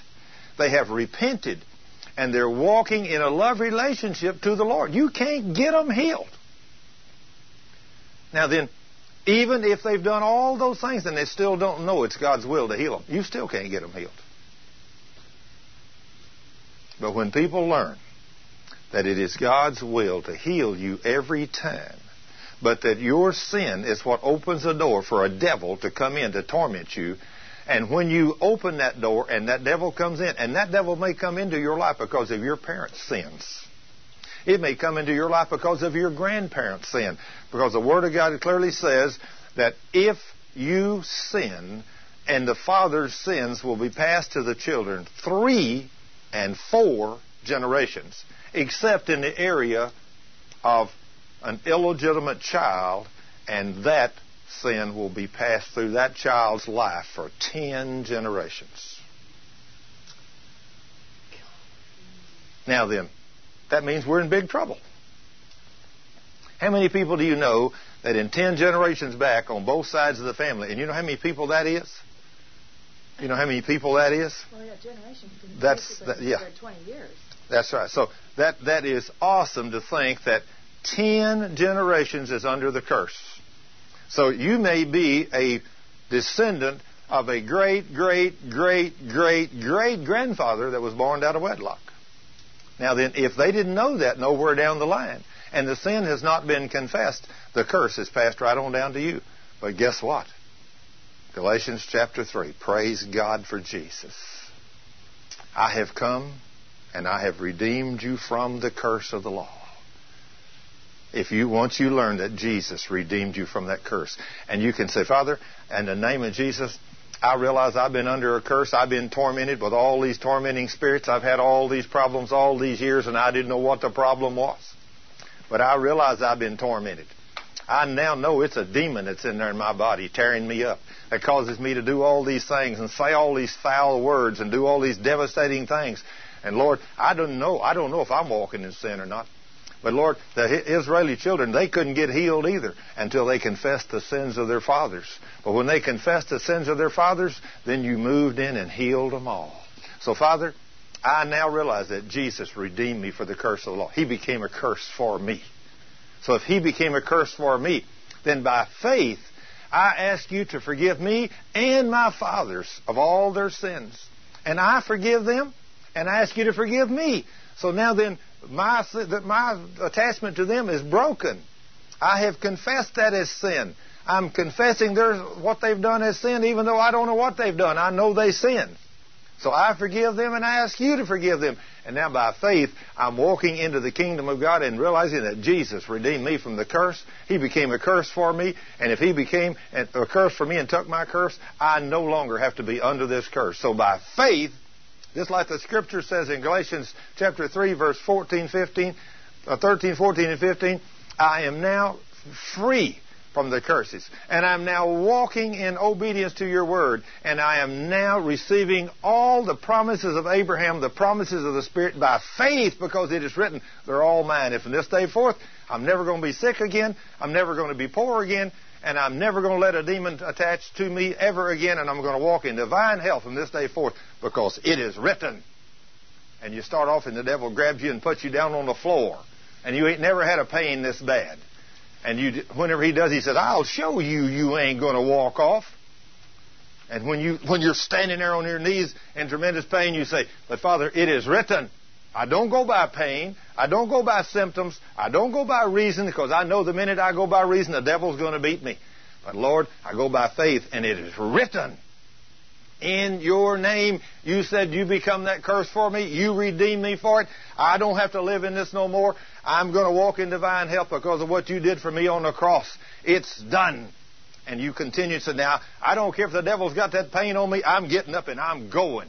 And as you go, quoting the word, praising Him and worshiping Him, guess what's going to happen to that demon that's been tormenting you all these years? He's going away. That's absolutely right. As long as that devil can keep you in the area of reason, and he will work on your mind, he will work on your physical body, and he will do terrible things. In fact, Jane back there is a perfect example about. Th- I, I explained to her how the devil was going to come back to her. She had been totally free of emphysema and heart problem for about three months, something like that. And I told her, I said, the devil's going to come back. He always comes back for a counterattack. If he can get you to get into the area of reason, I said, he'll kill you. So she's sitting there. I told her, I said, be daily filling your mind and your heart with the Word of God. Have your Word, have it marked up ready to come against the devil. So as an RN, a nurse, that used to work in a hospital here in this Metroplex area, one day, all of a sudden, uh, the most excruciating heart pain hit her right in the chest about three months after she had been healed. Now, when that hits you, for most people, most people that don't know what's going on, when that happens and it's that severe, what do most people do? Call 911. And when you've done that, guess what you just done as a born again Christian? You just sinned. You just steps outside of faith. You don't know God healed you on the cross. If you did, you ain't going to call 911. If you really got it in your spirit, you're going to know He healed you on the cross. So you, she's going to do, you're going to do exactly what Jane did. First, when the pain was so severe, she thought about it. And then she said, uh oh, this is what Thurman said was the devil was going to do to me. So she went over there and she sat down at her table with the word, with this excruciating pain in her heart, and began to quote the devil, the word. Now, if James 4 7 is true, it says, If you have submitted yourself to God, if you resist the devil with it is written, he will flee from you. See, we don't understand that, do we? But she did. And by sitting there for several minutes, probably 10 minutes, as she is resisting the devil with it is written, Buster, what is it you don't understand about these promises where I've got authority over you? Jesus healed me on the cross. He bore my pain, so I don't have to have it. I know this is you, devil, and this didn't come from God. Jesus healed me on the cross. And as she's quoting the word to him, she's doing exactly what Jesus did over there in Matthew chapter 4 when the devil come to Jesus. What did the devil use? What did Jesus use against the devil? The word of God. It is written. Now, did, did Jesus get rid of the devil the first time? No. So, if the devil come against Jesus with three different times, and you got to remember the third time, what did the devil do to Jesus? He quoted Scripture. I've had him do that to me many times. That means you've got to be able to do the same thing Jesus did. When the devil that third time come to Jesus and he said, "All right, Buster, I'll just take you up on the temple on the top and right here, look down, jump off because it is written." He will send his angels and pick you up lest you dash your foot against a stone. Is that written? You bet it is in Psalms 91. But Jesus said, it is also, I got revelation. It is also, I got revelation from the Holy Spirit, or I would have never, coming out of a Southern Baptist church that never taught me any of these things, I would have never had the privilege to walk in this realm and understand these things. But let me tell you, when the Lord Jesus comes to you and speaks to you in an audible voice, the first time, you can never be the same. Now then, let me ask this question. How many, I will ask this question, and some of you may have a, a yes to this. How many of you have ever heard an audible voice of the Lord? Nobody. Oh, one. Okay. But most people in my Baptist church, when I tell them that I've heard the audible voice of the Lord many times, not just once, many times, most of them think I'm crazy. In fact, I even had a woman, I won't mention her name because it'll be on the tape, but there was a woman uh, a few years ago came to me and she said, Thurman, have I got an apology to make to you? And I said, ma'am, I mean, you never said anything to me that offended me. She said, oh, it's not what, I, I know I never said anything to your face. I said, you don't know how many times I have said behind your back, who does Thurman think he is when he says, and God spoke to me and told me to do this? I said, doesn't he know that God doesn't speak to people anymore?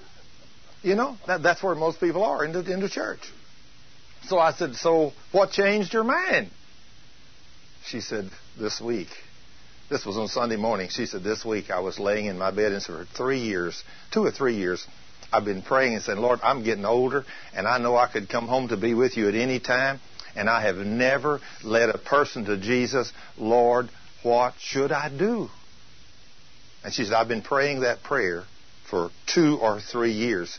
She said, This last week, I was laying in my bed beside my husband, sound asleep, and all of a sudden, I heard this booming voice that should have woke up the whole world. And I stood up totally erect in my bed, and he said, and he called my name, and he said, Just go. Just go. She said, it should have woke up the world. So I looked at my husband, still sound asleep. He didn't hear a thing. But she said, I'm, I'm telling you, Thurman, I'm sorry. I heard God's voice. And he told me, see, I've been asking him for two or three years, what should I do? And I guess he got tired of hearing me ask. He said, just go. So she said, would you go with me and teach me how to lead people to Jesus? I said, sure. So I went with her and we uh, got two went two or three places and, and led some people to Jesus. And she said, I got it now. I can do it now. And so uh, she's been a different woman ever since. But she has never said anything, again, that Thurman's crazy, that nobody hears the voice of God. Because when he spoke to her and woke her up, a bold, booming voice that called her name and said, Just go. Don't you think God must get tired of hearing some of our prayers that we pray over and over when He told you exactly what to do in this book? Yeah, yeah, that's that's right, whining. But the thing about it is, whenever you when you have somebody that has a demon, you have to cast out that demon. And you, if you have opened that door to a demon in your life, and it may not have been your life that caused it, it could have been somebody in your past. And that's what's so devastating. And I hear people say, but Thurman, that's not fair. Let me tell you this one thing I've learned about the Word of God, and it ain't fair. But it's true. And if it says it, you can believe it's real. Because as I've got to where I believe this book, I have seen many people miraculously healed that could never be healed. And I've cast demons out of people. I've spoken the healing power of Jesus into people. And if you will stay with it, if you make sure your sins are confessed, now see, that's, that's where we don't, we don't do too good a job of this in the church. Of telling people. In fact, when's the last time you heard in your church, if you sin, if you go out and have sex with a boy or a girl outside of wedlock, you're going to get a demon, and that demon's going to come into your life, and he's going to be attached to you forever or until you confess that sin and repent of it. That demon's going to be there. And he's going to come in in the form of anger, or rage, or alcohol, or drugs, or nicotine, and you're not going to be able to get rid of that beast until you repent of your sins and go through a deliverance. You ever heard that in your church? Praise God. Some of you have. Most of you haven't, right, Orson? But if you don't know that, if you don't know, many people I've ministered to that had demons, if they didn't believe they could have a demon and the demon's in there tormenting them, but yet, like the, one of the tapes that you can get and take home with you, when that boy believed, that young man believed what I told him that little six-year-old girl, that they'd prayed and prayed for her healing, and he went in there and commanded that devil to come out of his daughter. Commanded in the name of Jesus on behalf of Mark, I mean Luke chapter 10, verse 19 and 20 where Jesus clearly said that they have to be subject to us in the name of Jesus. He cast that demon out, and then they agreed in prayer that the Holy Spirit would come in and heal his little daughter's feet. And overnight, that little girl had a miracle healing. When you see that one time, after that, you can't never tell that boy that you can't have a demon no more. Right? Or when you take a woman uh, that you cast a demon out that's already had uh, uh, hysterectomy and all these things and pains and cramps and nothing goes away, and she's still got the same problem. And I find out she's got unforgiveness and hatred toward her ex-husband. And I go down there, and this demon, I begin to command this spirit to come out. And this demon just rears up in her and says, "I ain't coming out. I got legal right to be here." Everybody was blown away in that house that day. When I looked over and said, Hey, I said, Your wife's got a spirit of hatred. You know who she hates? And he said, That's simple. Her ex husband. And I said, You must forgive him. And whenever she finally forgave that boy, and I commanded the demon to come out of her, she was instantly totally healed. I, just a few minutes before, I said, Lady, what you need is Jesus. No, no, no, I don't want nothing to do with him. But yet a few minutes later, after I cast the demon out, I said, Now, young lady, what you need is Jesus. She said, Yes, yes.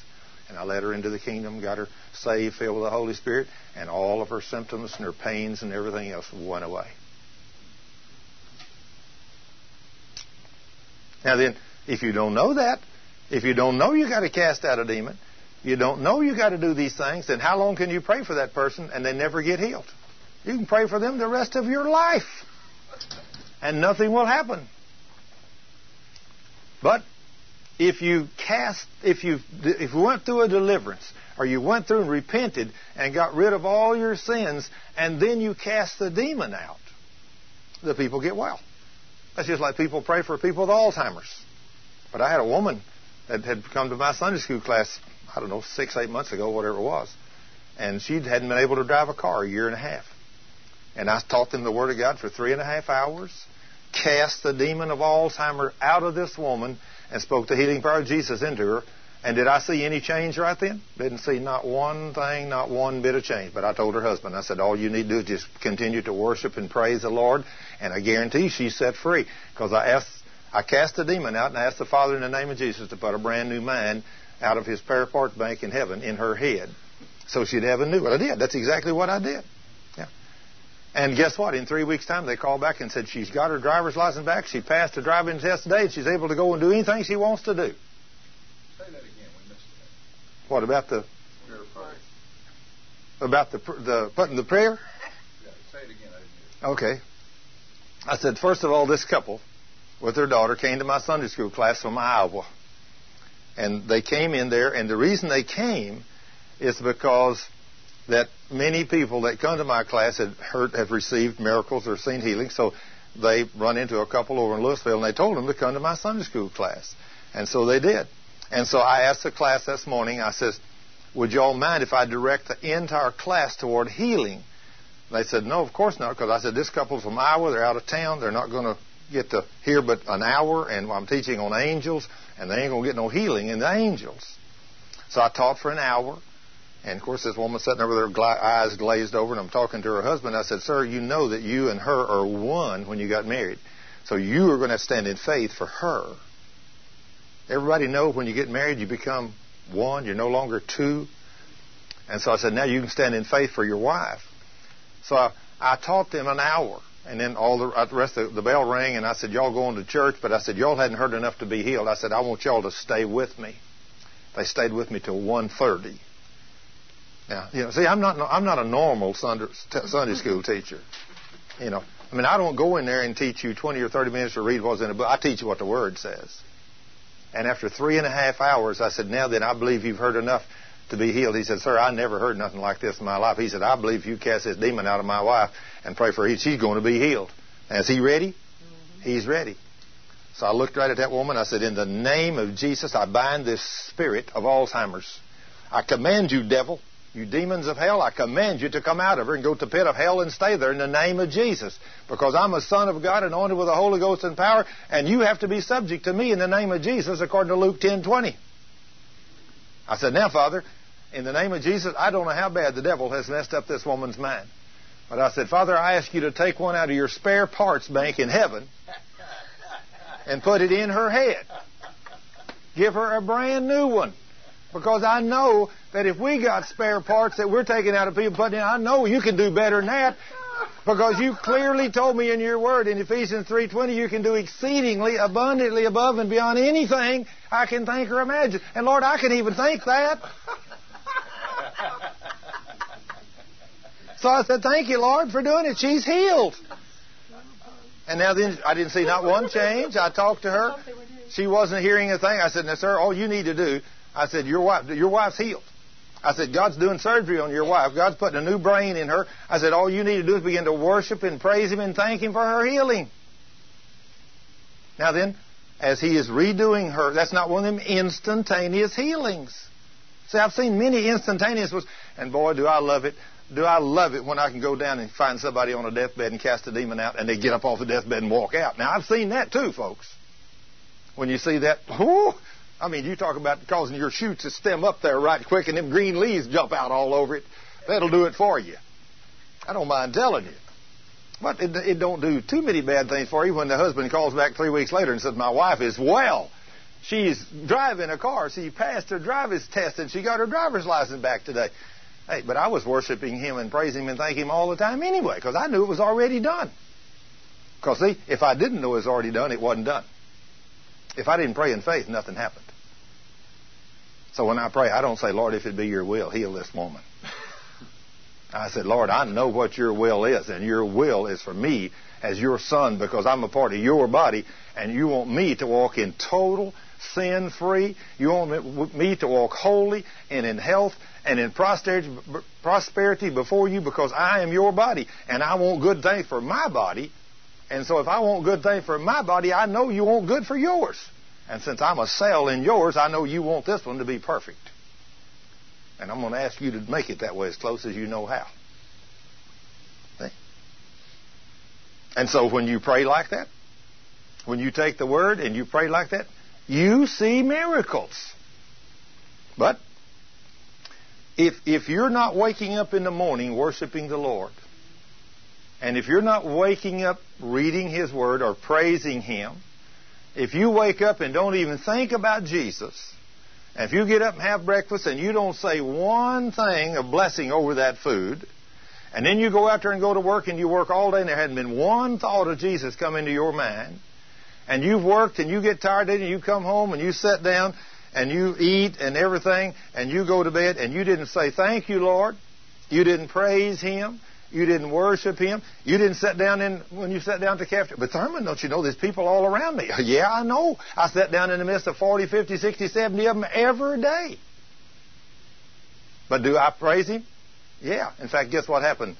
I guess it was Thursday morning, I guess it was. I sat down to breakfast, and there was about four of my mechanics come up there and sat down, and two of them are, are lost. And I sat down there and I started to pray, and one of them across the counter to the end of me, which is a very good Catholic boy, I mean, he has really learned the Word of God since I've been there in the last five years. I started to pray over my meal, and as I bowed my head, I didn't say, he said, Thurman, pray it out loud. so I did. Loud enough for everybody at two or three tables around to hear. But see, that's what it takes. You got to praise Him, worship Him, thank Him, be in His Word, and, uh, and let me let me give you folks this scenario. This is another one of those scenes that I see in heaven. When my wife and I, since I'm going to be the bride of Christ, y'all heard that story? You know, we're, we're the bride of Christ. We're going to be His companion. When I used to, when I was a young man, I used to court my wife. I mean, you know, when I went out to go with her, did I go out there in the old scrudgy, smelly, bad clothes I could get on? Did I, you know, no, no. I mean, I went home, took a shower, and I put on the good smelling stuff, and I shaved, you know, and I wanted to look good. I wanted to impress this girl because I loved her. And so I, I did everything right. I tried to do everything right. Well, I mean, I finally wooed her, and I won her. I'm going to ask this girl, I said, will you marry me? And she said, yes. And so what do you think would happen? I married this girl, I bring her home, and we get married that night after we get married. Instead of going on a honeymoon, I take her out there and I said, well, here's this little house I've rented for us. I said, uh, I've got some things I got to do and I got some cars I got to work on since I'm a mechanic at that time. I said, if you'll just stay here, I'll be back later. And I go down there and I work on cars and I do things. And about four, five, six months later, I come back home. I ain't called. You know, I hadn't wrote a letter. I hadn't done nothing. How many of you know what where that girl's going to be six months from now if I ain't called to nothing? Should have another quarter. hey, she ain't going to be there, is she? Well, let me tell you, that's the way some of us are when it comes to our King. I mean, we're going to be His bride.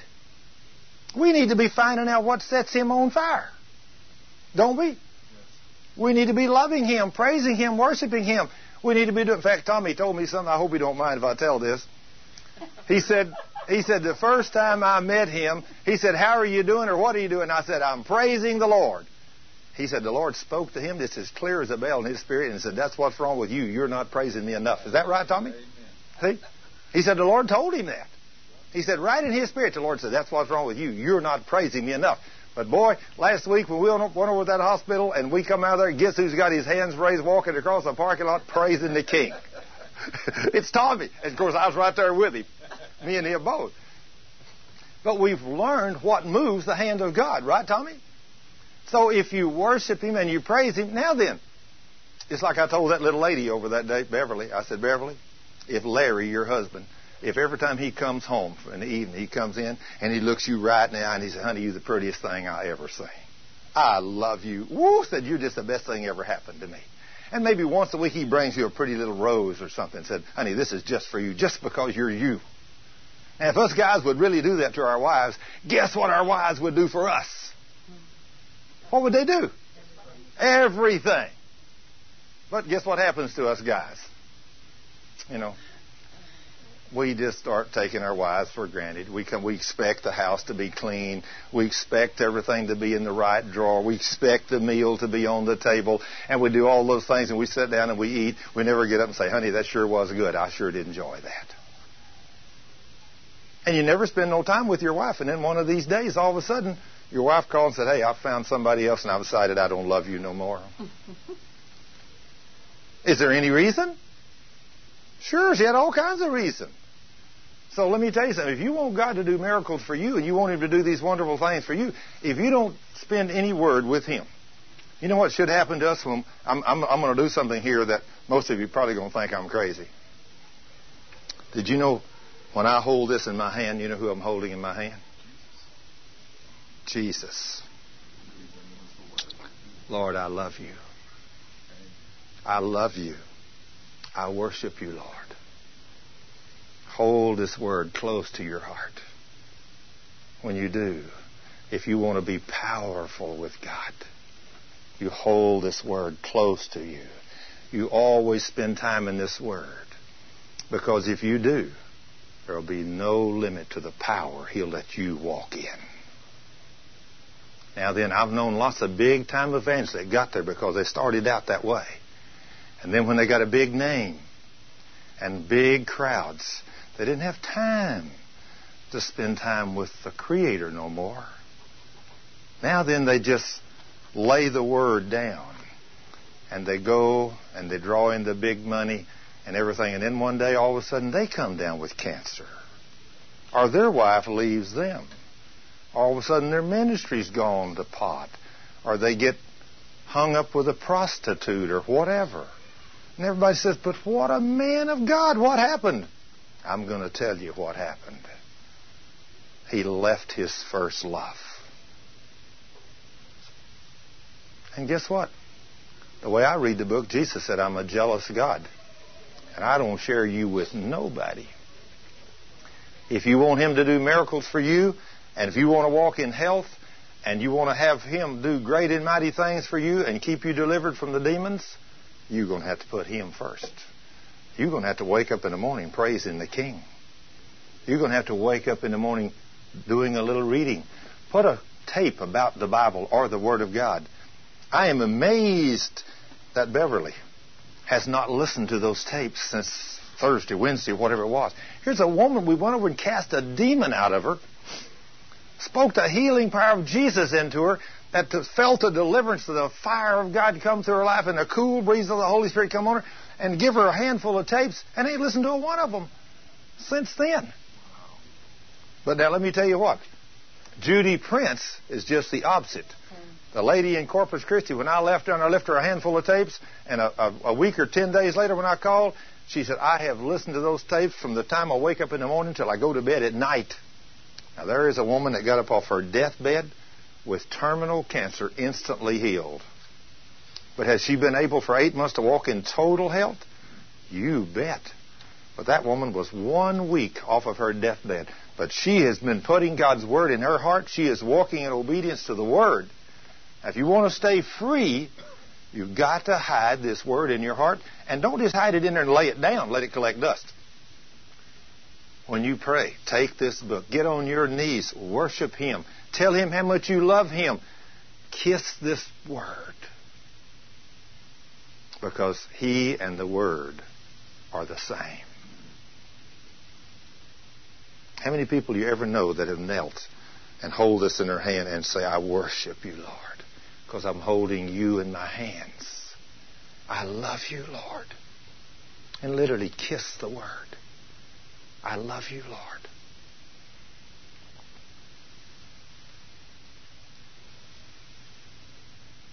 But if you want him to do miracles for you, if you'll do that, he'll do a whole lot more. And then if you'll do what he says here in 1 Corinthians chapter 13, this is very, very important to getting your miracle and walking in your healing. In fact, this is the ultimate. 1 Corinthians chapter 13, verse 13. Now, this chapter, some of you have probably heard this scripture or heard this thing. This is a this is one this is an awesome, awesome chapter when it comes to love. In 1 Corinthians chapter 13, and now abideth faith, hope, charity, or love, these three. But the greatest of these is love, or charity. Now, charity means love. Now, actually, the word in the Greek is agape, which that word in the Greek is the God kind of love. And we find that same verse in 1 John 4 8, which says, So God is love. Now, if God is love, you need to know how to make this work. Because did you know that you can have the greatest faith in the world or the greatest knowledge of the Word of God, and your faith will not work without love. Because the scriptures clearly says faith is dependent on love to work. When you go to 1 John chapter 4 verse 8, you find that he that loveth not knoweth not God, for God is love. You have to know that. And then when you go to Galatians chapter 5 verse 6, in Galatians 5 6, this will literally blow your socks off. But faith which worketh by love. Think about what he just said. Your faith worketh by love. So you can see love is greater because your faith will not work unless you're walking in love. Now, lots of people say, "Boy, I'm going to I'm going to have great faith like Thurman. I'm going to go out. I'm going to read the Word. I'm going to memorize this book. I'm going to have great faith, and I'm going to do all the things he does." And you can't. There's not a problem. But guess what? Somebody comes along and he's uh, maybe a contractor or something, and he gets crossways with me, and I said, "Yeah, that guy, he meant he messed me over. I mean, I'm gonna, you, you wait, I'll get even with him." What did I just do? I stepped out of love. I just stepped out of love. When I stepped out of love, then a demon comes against me, and I said, "You foul spirit of hell, come out of her in the name of Jesus." And he said,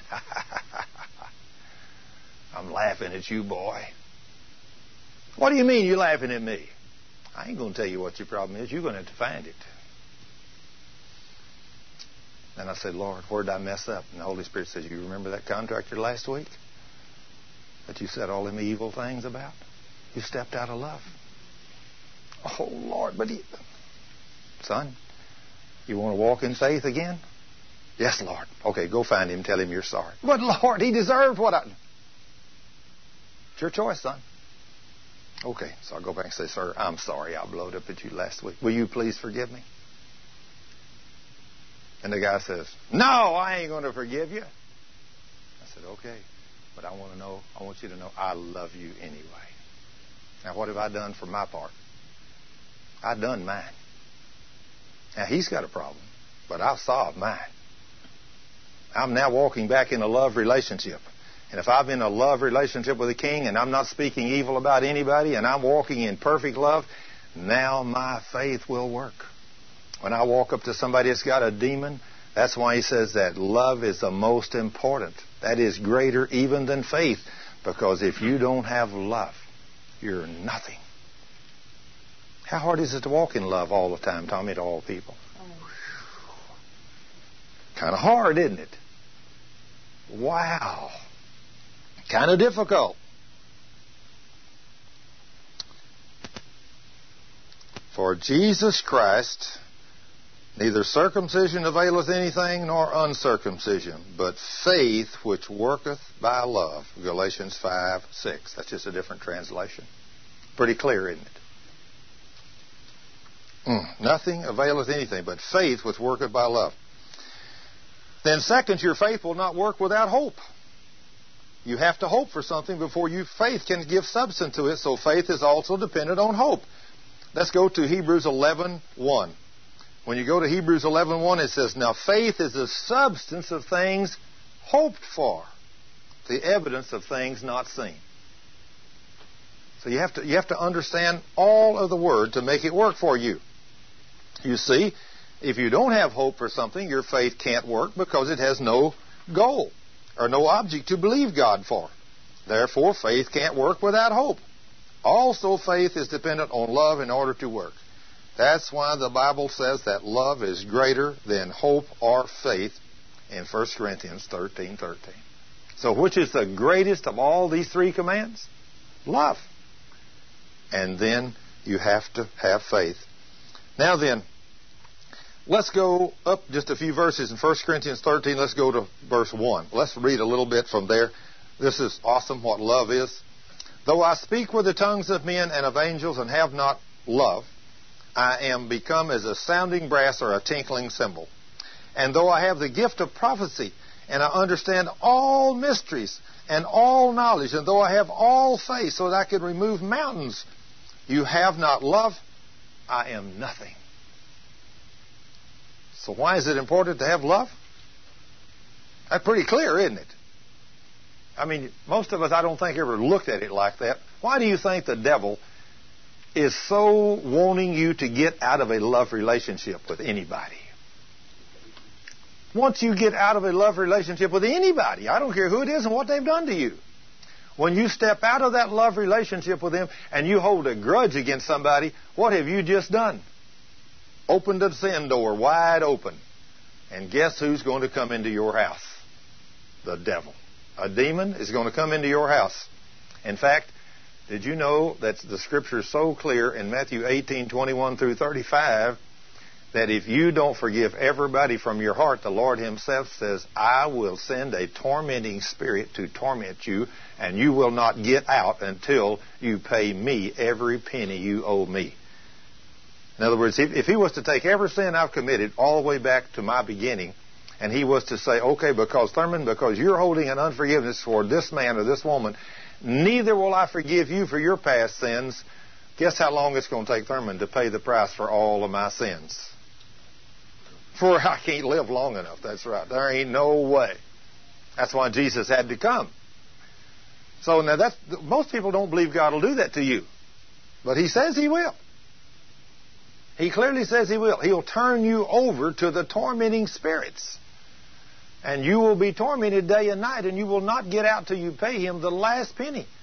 Verse 35, he says, And Peter, this is the way my heavenly Father will do each one of you if you will not forgive everybody from your heart. Everybody. But Lord, you don't understand what my ex-wife did to me. Lord, you don't understand what this guy did to me. He cheated me out of $10,000. Lord says, I don't care. That's not my problem. But if you don't forgive him from your heart, I'll turn you over to the tormenting spirit. You know the reason he does that? You know why he's got such a short fuse on unforgiveness? Because, boy, he paid a terrible price for you and me on that cross. And he went to a terrible place in hell in Psalms 88 for you and me. And he was tormented three days and nights with the demons of hell and his human spirit, and he paid the total price for you, for your sin, for your sickness, for your disease, and, and, and to give you prosperity for your poverty, he took all of them things upon himself so that nobody in his body needs to be sick, afflicted, or poor anymore. He did all those things for you. And then how many of us go out as born again Christians, go to church a little while, get a good job, start making lots of money, and all of a sudden, like this boy the other day told me, said, Thurman, I work 12, 14 hours a day, I ain't got time to go to church and he wondered why his world's falling apart. I can tell you, he's not putting God first. And then I don't know how many people do it, just like Ed Brock. The question Ed Brock asked, that's, that's a man had the terminal cancer 14 years ago that was given up to die. when we prayed over him and anointed him with oil, according to James 5.14, he later come to the Lord and said, Lord, why me? Now, how many of us ask that question when sickness and disease comes upon us? Lord, why me? You know what the Lord showed him? He told him, to, he showed him, and he, when he asked that question, he sat down and he opened this Bible, and he opened it up, and it opened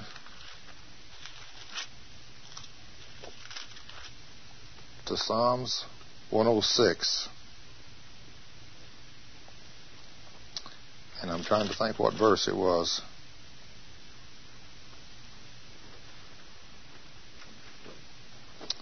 And I think it was when he got down to, well, one of the things that happened here in this scripture, I believe these were the two verses.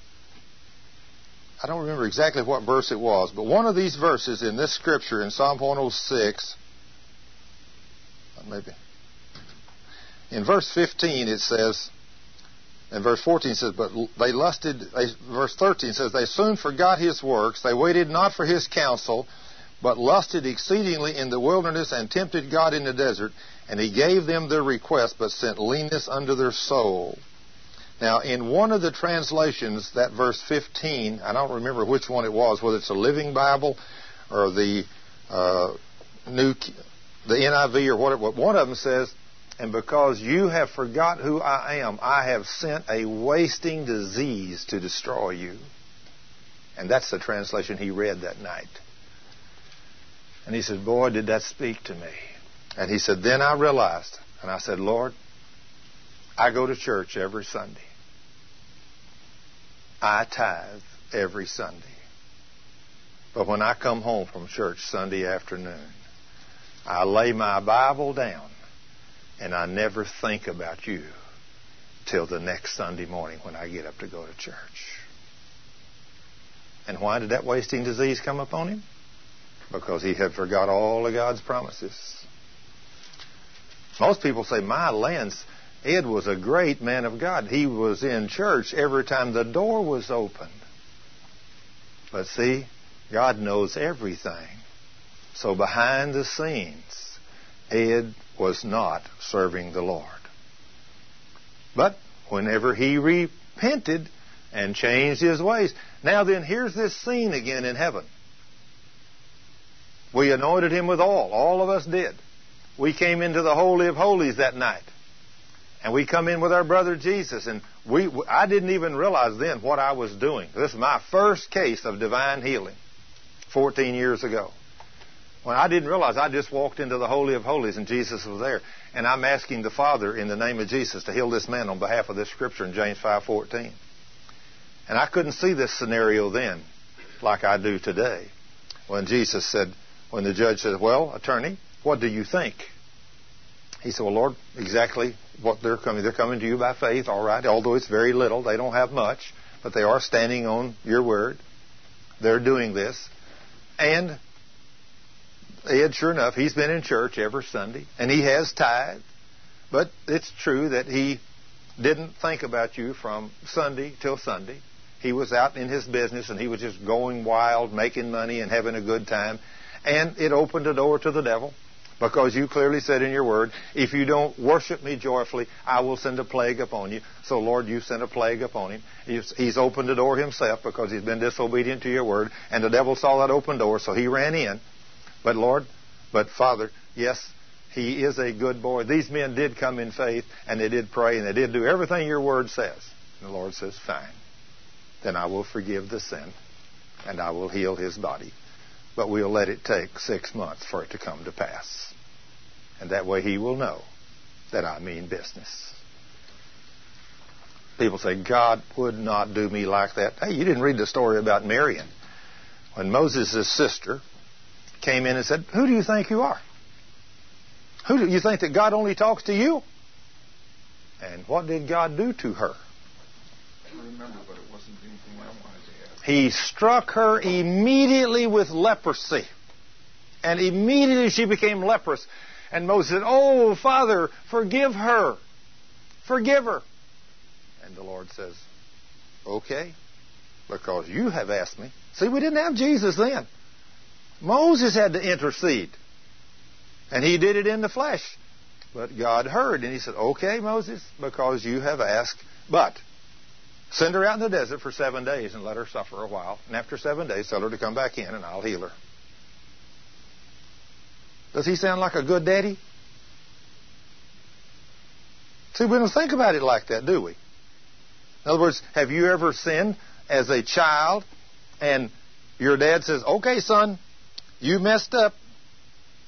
Oh, but Dad, I repent. I won't ever do that again. He said, Okay, but you don't get to drive for two weeks. After the two weeks, come back, son. If you continue to be a good boy for that two weeks, I'll, I'll give you keys back to your car. Any of y'all ever done that? See? And if we're smart enough to do that, don't you think God will do the same thing to us? Sure, He will. But now, what do we do in the meantime when we're trying to get healed? Whenever we pray and we don't see anything happening, we don't know it's His will to heal us. So we immediately say, oh, well, I guess it wasn't His will to heal me. So then there's doubt. And what have you just done? You lost your miracle. It's past. It's over. You're going to be sick the rest of your life. The devil's there laughing at you saying, I got you right where I want you. But if you're walking in obedience and you cast that devil out, and you start saying, going and saying, Lord, I want to thank you and praise you because I'm healed because your word promise. I'm walking in love, Lord. I'm loving everybody and I'm not holding any grudges against nobody for nothing. And he says, All right, all right, all right. I see you. I'm the judge. Let me give you six months. Let's see if you're going to keep it up. Let me see if you're going to keep it up. You're going to keep coming to church. You're going to keep tithing. You're going to keep walking in love. Or you're going to do this for 30 days and you're going to say, this blankety blank stuff don't work. I'm going back to do what I always did. And he said, that's okay. It's your choice. But you're going to suffer the rest of your life when you do that. And chances are your life ain't going to be very long either. But you see what I'm telling you? Yes, sir. God is awesome. I'm sorry. Uh, who was that? You said Moses. Mary. Yeah, Marian.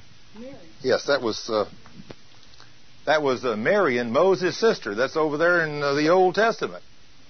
And some of you all read that story, right? You know, who would think God would do you like that? Hey, you need to take pictures of this. This thing is a this whole book is a owner's manual. And you want to know what God's like? Read this book. He ain't never changed. He's the same yesterday, today, and forever. There's only one difference today. We have an attorney today that can go in and plead your case. Thank God for Jesus. That's all I can say. Thank God for Jesus. Because today, when you confess your sins, healing is yours. Because with His stripes, you were healed. If He bore your sins and He bore your sickness and bore your disease upon the cross and removed them, it's a done deal. So walk holy before the King. Walk in a love relationship and continuous, continually stay in faith, believing that you are healed. And when you come against the devil, now let me ask this question.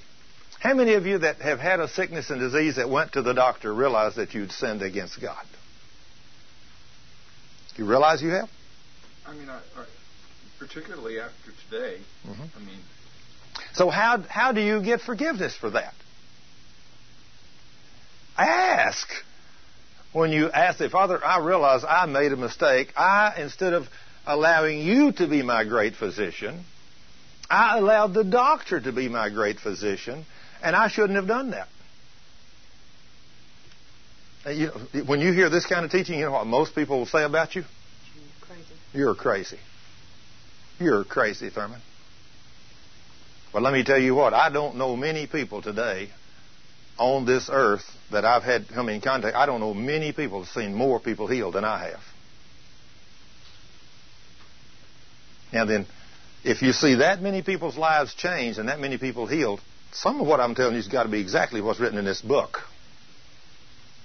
And of course, several times the Lord has spoken directly to me. And if you're willing to change and to walk holy before the King, because I'm going to tell you, disobedience will bring sin. I mean, bring suffering. I'm telling you, folks, I don't care how you lay it out. You can't be a church member and live out of wedlock with a woman or a man and expect God to bless you. I guarantee you're going to be sick. Sooner or later, it's going to come to your house because you're not walking in a love relationship. Now then, let's say, just like Chuck over here, my other nephew, here a couple of years ago, he was going to start his own business. He had been working for a man for many years. And I told him, I said, Chuck, I know this man that you're working for, and the day you tell him you're going to leave, he's going to fire you. I said, he's going to do everything in his power, although you're the head man at his place, he's going to do everything in his power to stop you.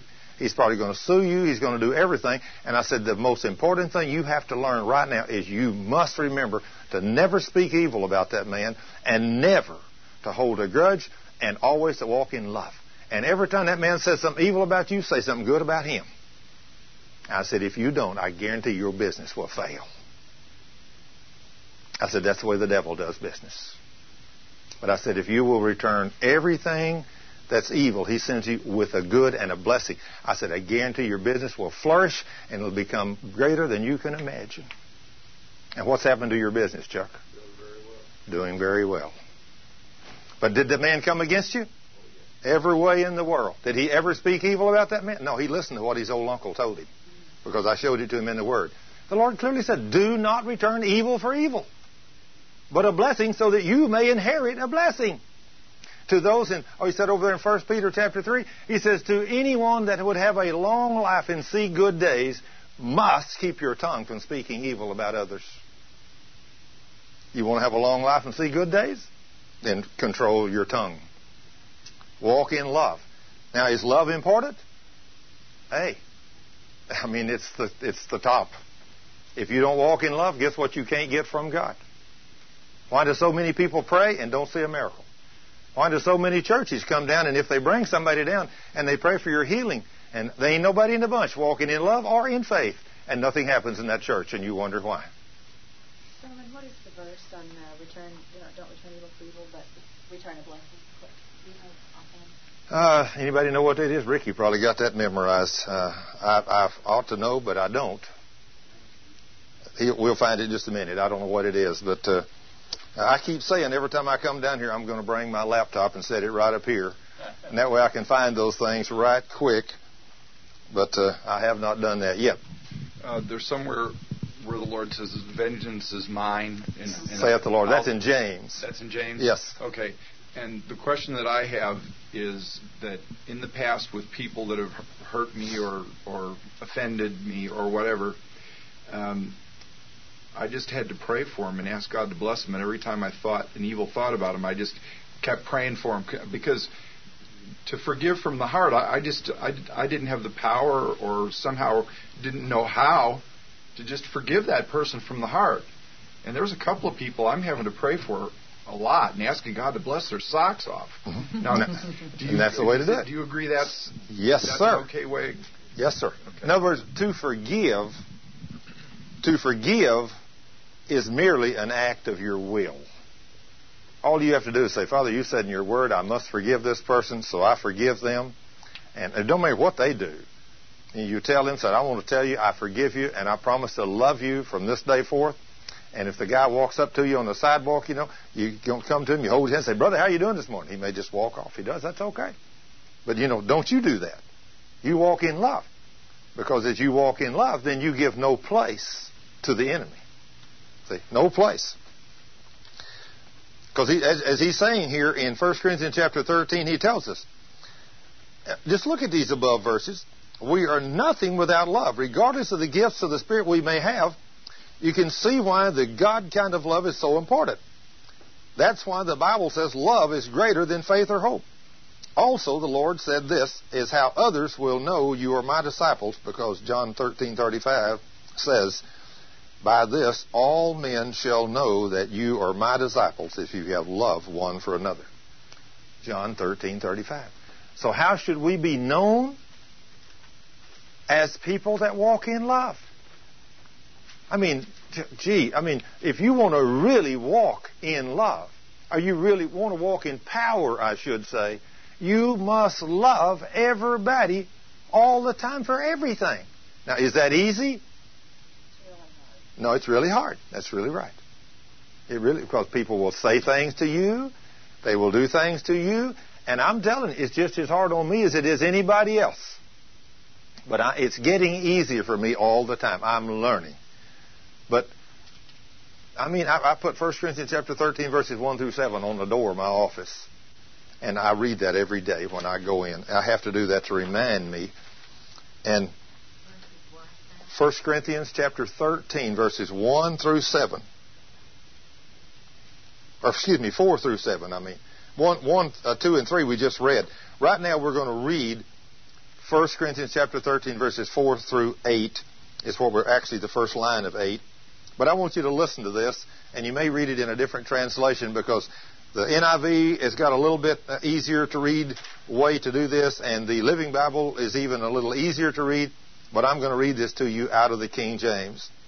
Now, this is what God's kind of love is. Now, He tells us clearly in 1 Corinthians chapter 13, verse 4, starting, listen, charity or love, the God kind of love, suffereth long and is kind. Charity envieth not. Charity vaunteth not, or bo- is not boastful. It does not boast itself. Is not puffed up Love does not behave itself unseemly. It seeketh not her own, is not easily provoked, it thinks no evil, rejoices not in iniquity, but rejoices in the truth. It bears all things. It believes all things. It hopes all things. It endures all things. Charity or love never fails. Now, what does that mean? Your wife comes in this morning and she says, Oh, honey, I burned the eggs this morning. You said, What do you mean? Can't you do nothing right? Now, she may have done everything else right for a month, and she burned the biscuits or burned the eggs or something, and you blew up. Is that love? No. I don't think so.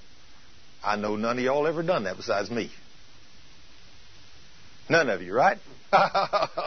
Y'all lied too, I can see.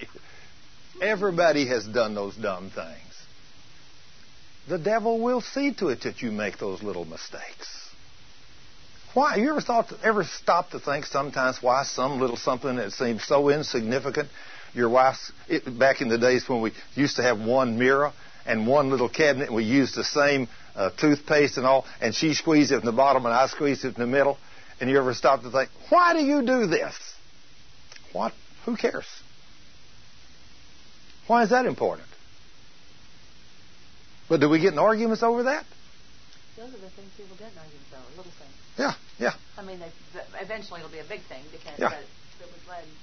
Guess who it is that's stirring those things up? The enemy. So who cares where you squeeze the toothpaste? You know, but guess what? When those thoughts come to your mind and you come under attack from that devil, guess what you're going to have to do now? You're going to have to capture that thought when the devil says, "Oh, I mean your wife," or not, not necessarily just wife, but say somebody, a business associate or anything. He's cheating you. I mean, just a little bitty thought comes in your mind. The devil says, "You know, you need to watch so and so. That guy he works with, he's cheating you." And so you think, well, reckon he really is? Wonder where that thought come from. Sure, the devil. He's trying to stir up a problem, isn't he? And he, he does good work. Well, I'm going to tell you what, he's got the biggest mixer in the world. I guarantee you.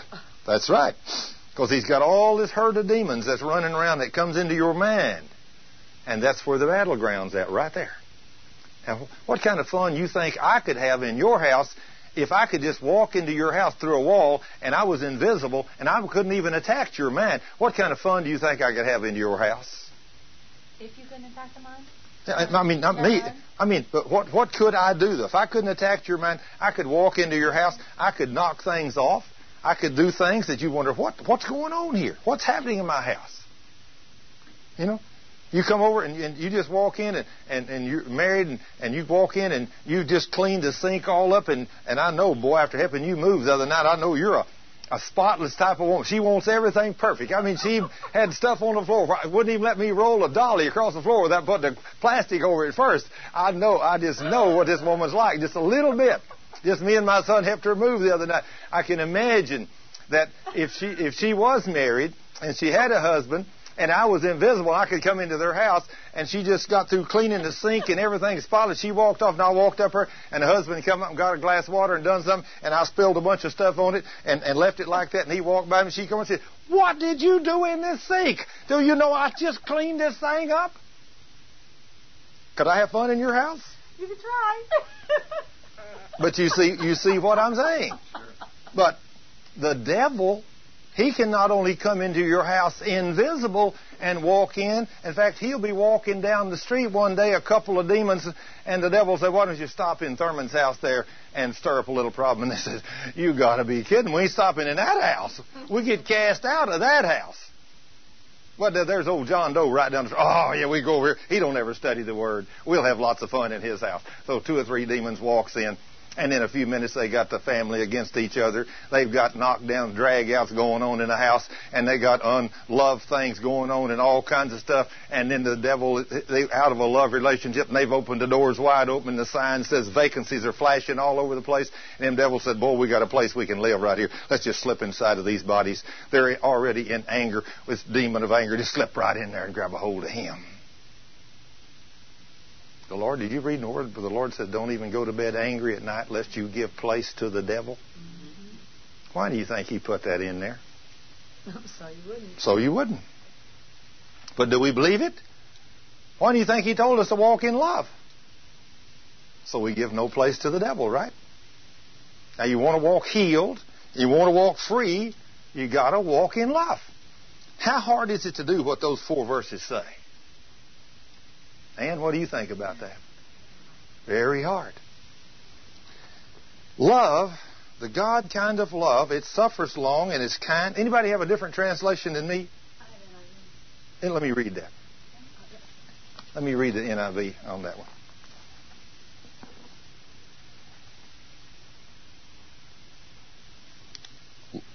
Love, verse 4 Love is patient, love is kind, it does not envy, it does not boast. It is not proud. It is not rude. It is not self seeking. It is not easily angered. It keeps no records of wrongs. Love does not delight in evil, but rejoices with the truth. It always protects, always trusts, always hopes, always perseveres. Love never fails. Wow. That's pretty hard to do, isn't it? You keep hearing where he says it always does that. So if you're not doing that always, guess what? You're not walking in the God kind of love. You mean, Lord, that guy, I, I, I got to forgive him for what he said? Yeah. If you want me to do anything for you, you're going to have to. Now, does it pay good dividends to walk in love and don't speak evil about nobody, Chuck? Yes. I'm going to guarantee you. There's a young man right there that he believed everything his uncle told him, and that little business him and his friend started is I don't know y'all how many guys y'all got working for you now? Three or four or five? See, they're just going great, staying busy. You know how you know how many small companies that start out like that that fail in the first six months to a year? Ninety percent of the new businesses. That's right. In fact, there's even some great big ones like Legend Airlines. Mm. How long they been in business? Six months and already bankrupt. Now then, those men that are running that company need to talk to me. Mm-hmm. I could tell them how to make that company go. But do you think those men running that company opens that company with prayer every morning? Probably not. Because if they did, and they was doing what this book says, that thing wouldn't have failed. I guarantee you it wouldn't. Would it, Ann? You can't walk in love and do what God says and fail. It don't work. When you do what He says, it always works. Because He said love right there. How many times does love fail? Never. Never. It's the strongest thing in the world.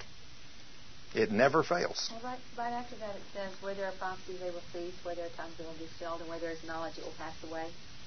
Talk about that just a bit. Right, right after love never fails. Yeah, all, all those things let me turn over there where I can read that.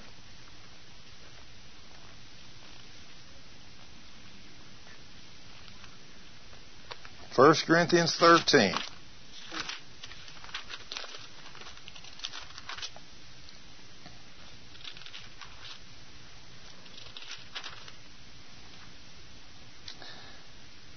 The love never fails, but where there are prophecies, they shall fail. Where there be tongues, they shall cease. Where there be knowledge, it shall vanish away. For we know in part now, but we prophesy in part. But when that which is perfect is come, then that which is in part shall be done away with. So when Jesus comes, We won't need the gift of prophecy. We won't need the gift of tongues. We won't need all these other gifts of the Spirit. We will be with Him and there will be no more evil. So once Satan is totally put underfoot, once the 6,000 year lease on the earth expires, that's what we're waiting for. Well, that's we know it's near, Anne. We don't know for sure due to the calendars. We don't know exactly which calendar they'll use, but we know very clearly that we're rapidly approaching the end of the 6,000 year lease that was given to man.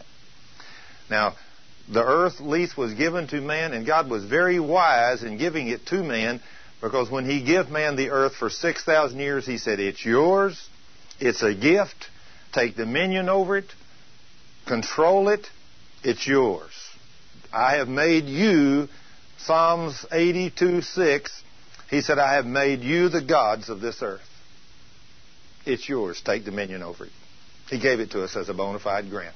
We are now to take God's Word and speak what we want into existence and to control everything on this earth by the spoken Word of God.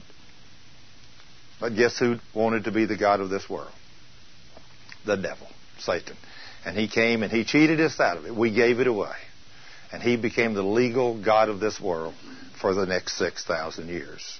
There's no such thing as casting out demons for the first 4,000 years. You ever stop to think of what uh, Solomon said whenever he said that in when we sin into the Old Testament, the, there's power on the side of the enemy.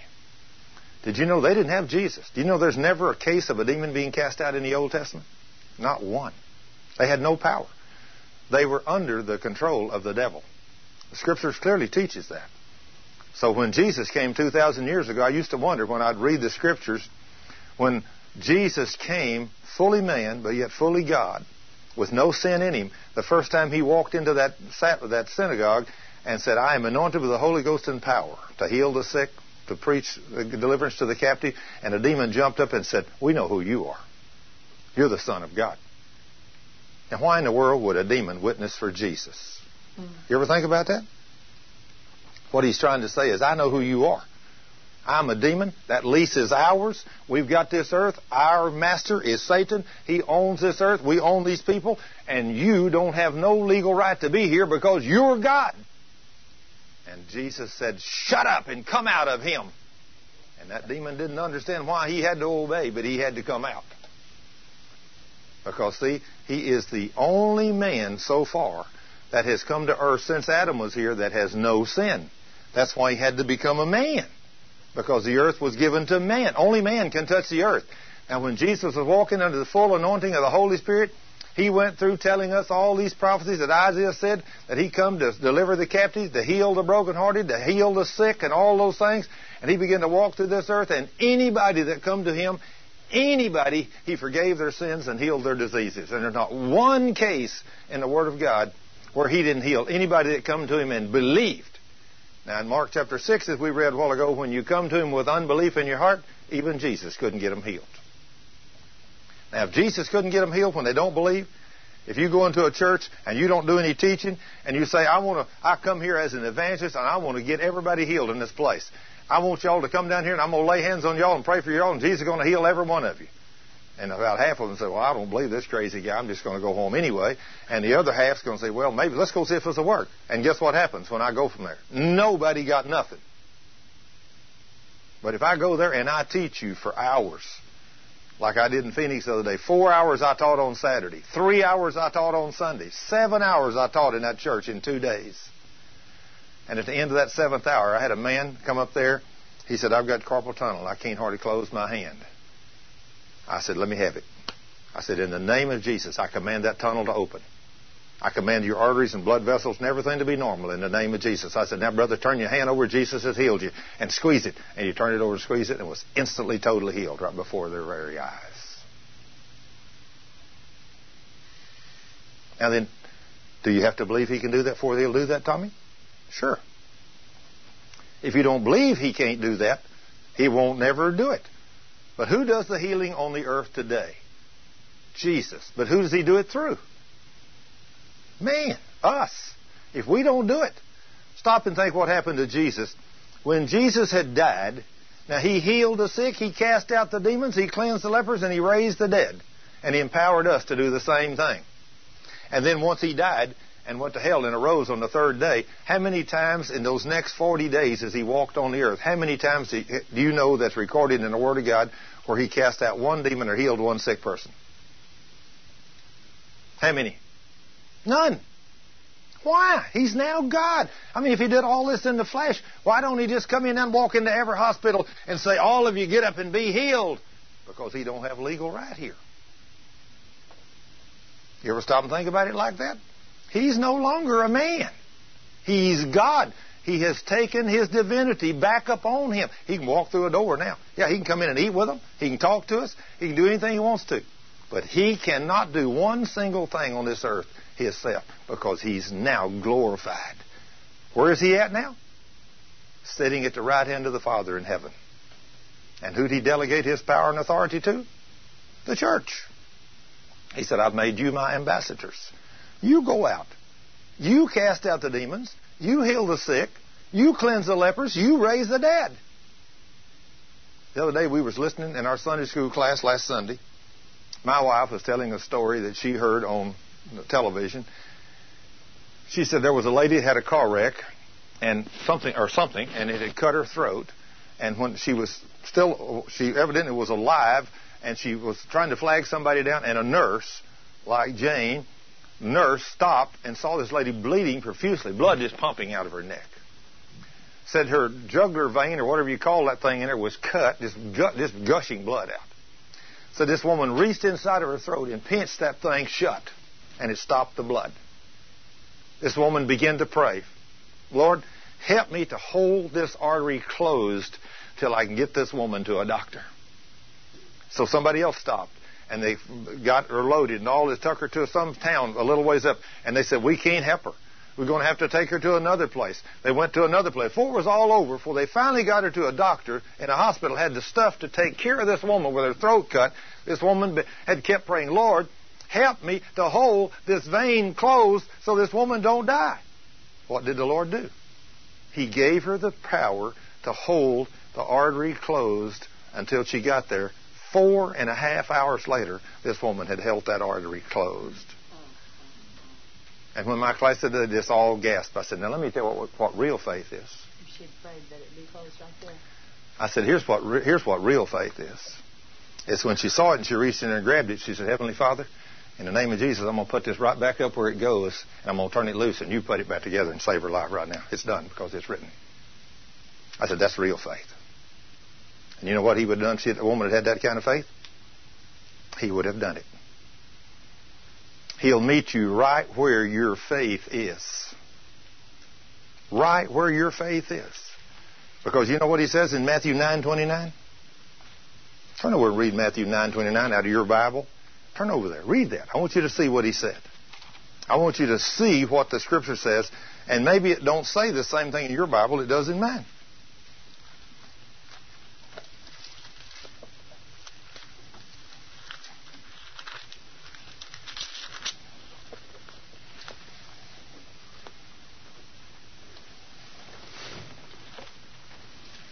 He's opening some blind eyes here in Matthew 9.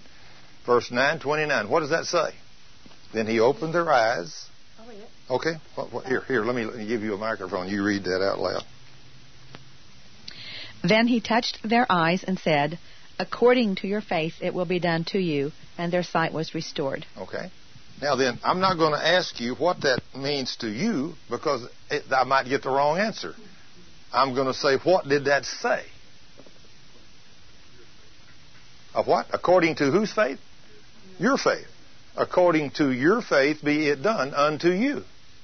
Now then, if you can have faith to believe God, if you, and I'll take Ann back here since she received a miracle from the Lord and her, he, her knee after coming to a couple of healing schools, if she could have faith to go home and speak to her knee, which she had already been scheduled for surgery, and say, Devil, I command you to leave my knee, and I Thank you, Father, that you healed my knee on the cross 2,000 years ago, so I don't have to go to no doctor and get surgery. My knee is healed. And said, Lord, thank you. And get up and walks off, and the pain's gone, and she's not had a problem with her knee since. Is that faith? Is that what you've done? Yeah, that's the one she was going to have surgery on. But she didn't have to have the surgery. But now then, if she hadn't have known that, what would she have had to done? She could have went to the doctor and said, Lord, when I go and the doctors do the surgery, help me that I'll be able to walk again, right? And if you pray in faith, what'll he do? He'll meet you right there where your faith is. Now, it depends on where your faith is. According to your faith, Lord, I ask you to help me to hold this woman's vein or artery so she don't bleed to death until I can get her to a doctor. And she prayed that over and over for four and a half hours, and she held on to that artery for four and a half hours and held that blood closed. Did God meet her right where her faith was? Yes. Now then, just like the woman, I know that when her little son drowned in a, in a swimming pool, and they found him, and he, he was already completely gone. They rushed him down to the hospital, and the doctor said, He's gone. And she said, No, I won't receive that. And so they kept working and kept, she said, No, I ain't going to receive it. And so they kept working, finally began to breathe. And at first she said, Lord, thank goodness he's alive. Lord, I just want him back alive. And then she said, No, Lord, I don't want him just back alive. I don't want him to be a vegetable. I want him to be better than he ever was. And Lord, you made me these promises in your word. So Lord, I'm standing on your word. I thank you that my son is as good or better than he ever was in the name of Jesus. And the next day, they walked out of that hospital with a totally normal, well little boy. And will God meet you where your faith is? Did he say he would? Now then, if you don't have any faith for healing, if you don't believe that the Lord can cast a devil out of you, uh, we can cast a devil out of you in the name of our Lord, if you don't believe that he was a healer and he healed you 2,000 years ago, if you don't believe those things, then you don't have that kind of faith. And if you don't have that kind of faith, then guess what you're not going to get from the Lord? You go up to somebody and says, "Oh, Arcia, here I know she's got a problem. I'm, you told me to lay hands on her. I'm going to try this God and see if you'll do anything mm-hmm. in the name of Jesus. Would you heal her, please?" You might as well have stayed at home. You see what I'm saying? Do you, you might as well have stayed at home. Do you remember me telling you that in my Bible study, the doctor who is with the hospital said that there was a girl, a 16 year old girl, who was in the hospital and in a special or an institution, even I think it was, with some all kinds of mental things and alcoholism and addictions and everything else. And I told him to take Mark 16, 16 through 18 and and lay his hands on her and read that scripture. I asked him this week if he did it. He says he did. And I asked him, I, and I kept asking, well, where is she now? And finally he answered, she's at home and doing well.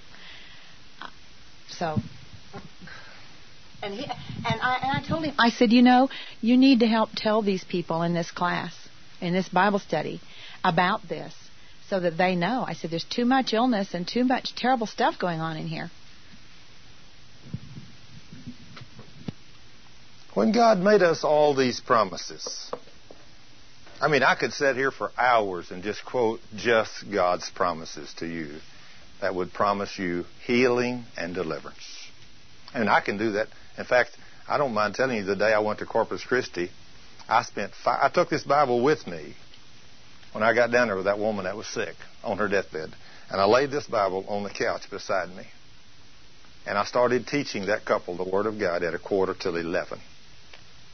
At a quarter till 4, five hours later, I had never opened this book. Never. But I, as I went through the Word, I had them with their swords in their hands. And every time I would say, go to a verse, I would have them open it. And they would read it. And as they're reading it, their eyes are falling, and they're speaking it out loud, and they're hearing it in their ears. And Romans 10, 17, faith cometh by hearing, and hearing God's Word. So after five hours, guess what that little woman said when I said, have you heard enough of the Word of God to be healed? here's a woman on her deathbed. One week left to live. Not been able to eat a bite of food in three weeks. Intestines are blocked.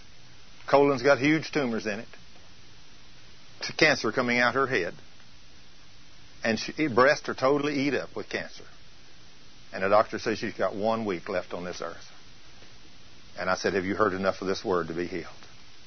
That woman looked at me and she said, Thurman, you come over here and cast this demon of hell out of me right now, and I'm going to be healed right now in the name of Jesus. And according to your faith, be it done unto you.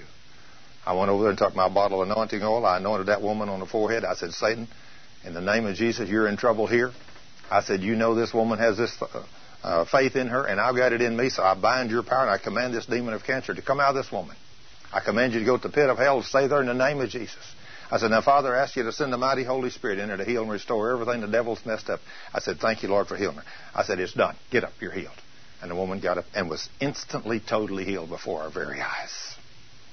Went with her husband to take me to the airplane, walked all the way to the end of the terminal. On the way home that night, stopped and had a fried shrimp dinner and got up the next morning and everything in her body worked perfect for the first time in months. That's been eight months ago. Woman is perfectly, totally healed right now. Now, according to your faith. Now, if she had said, well, but Thurman, I'm not sure this will work. Why don't you try this to see? I might as well have stayed at home. Except a special anointing of the Holy Spirit come upon me. Now, God can do anything He wants to do. He can take His word and take my faith. I've had Him take His word in my faith and heal a lost contractor that didn't even know didn't know the Bible was the Bible. Just my faith. I mean, standing right in the middle of a bunch of men. I've done that and seen God heal people just taking my faith. And He'll do that for you. Now, if you're walking in a love relationship before the King, and you've taken His word and you're acting on His word in bold faith, what kind of faith do you think it takes for a, a, person, a man, or whatever to come in to a place of business and all these men and you say, Good morning, gentlemen, how are you all doing? Praise the Lord. And one of them said, Well, I'm, how are you guys feeling? Well, I'm sick. I feel terrible this morning. I'd have to get better to die. I said, Are you a born again Christian? What, what, what, what, what do you mean? I said, You're not. I said, But come over here. Jesus loves you anyway, you big lug. Jesus wants to heal you. I said, Come over here. Take your hat off. And all these guys are saying, what, what's this crazy guy doing? And he said, what are you going to do? I said, get over here. You want to be healed? Sure I do. I said, get over here. So he comes over. I said, take your hat off. I reached and laid my hand. I said, Father, I know you love this big lug. I know he's six foot six, weighs 230 pounds, but he's your kid and you love him anyway. I know the devil's cheated from him, but I ask you in the name of Jesus to heal this big lug, and I thank you because it's written. You told me to lay my hands on him, you'd heal him. I said, it's done because it's written in Mark chapter 16, verse 18. I said, thank you, Lord, for healing. And the Lord reached down from heaven and healed that man. But when he left that job, he walked in the office that last day and he said, Mr. Scrivner, I ain't never been on a job like this one. but that's a shame, you know it? You know what all of us ought to be doing? When you come in contact with people, they ought, in three minutes they ought to know you're a born again Christian filled with the Holy Spirit and on fire for the King. Now, if you want to see Him do miracles for you, that's what you're going to have to do. You're going to have to believe this word and you're have to believe it's done. Do you see how important it is to walk in love? Now, if you walk in love, it is God's will to heal every person every time. I mean, no exceptions. So if you have your sins confessed, you're not holding any grudges against anybody, you're walking in a love relationship to all people all the time, then you're in a, and you've repented, you are in a perfect place to come to the Lord for prayer, and we bind the spirits that are tormenting you and cast the demon out and speak the healing power of Jesus in you, and He will heal you and He will totally change your life. Now, then, if you're not willing to repent, don't waste your time coming up here because you ain't going to get nothing from the King. Guess who's the healer? Not me, but He uses me, and He'll use you but if you will repent, He will heal you. He will change your life. But you're going to have to repent and change your ways. And here's the thing when I pray for you this afternoon, those of you that need healing, you do not ever go by feelings. You have to go by what is written and begin to thank the Lord and praise Him. And then when the enemy comes back for a little counterattack, what are you going to have to do? you take authority over him in the name of Jesus and kick him out and say, Satan, what is it you don't understand about it is written, Jesus healed me on the cross 2,000 years ago, and he gave me power over you. So if he gave me power over you, I'm not going to sin no more. I'm going to walk holy before the king, and I'm going to walk in a love relationship, and you ain't never going to touch me again, and I'm going to walk in total health the rest of my life.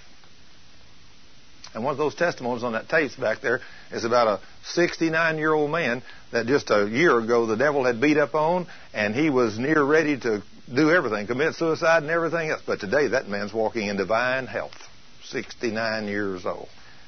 Because only difference was he heard the word.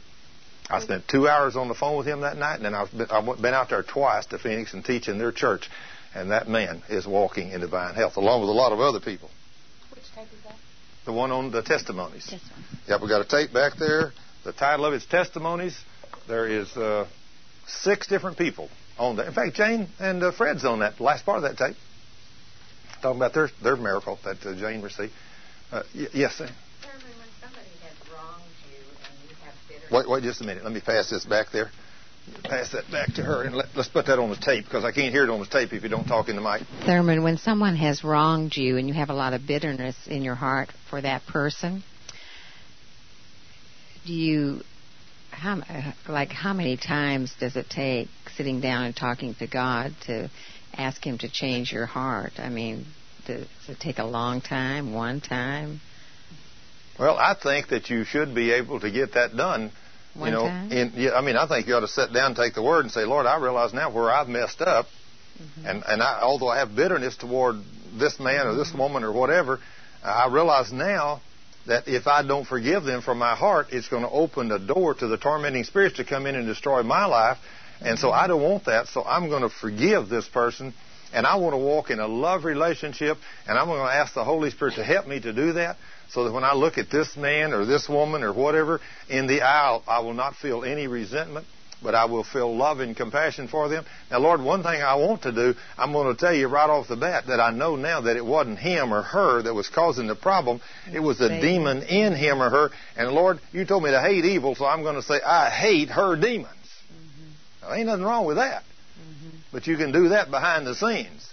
You say, Lord, I guarantee that demon that's in this man or in this woman that's been afflicting me and torn, I hate you, devil, and I command you to get your filthy hands off of that man or that woman in the name of Jesus.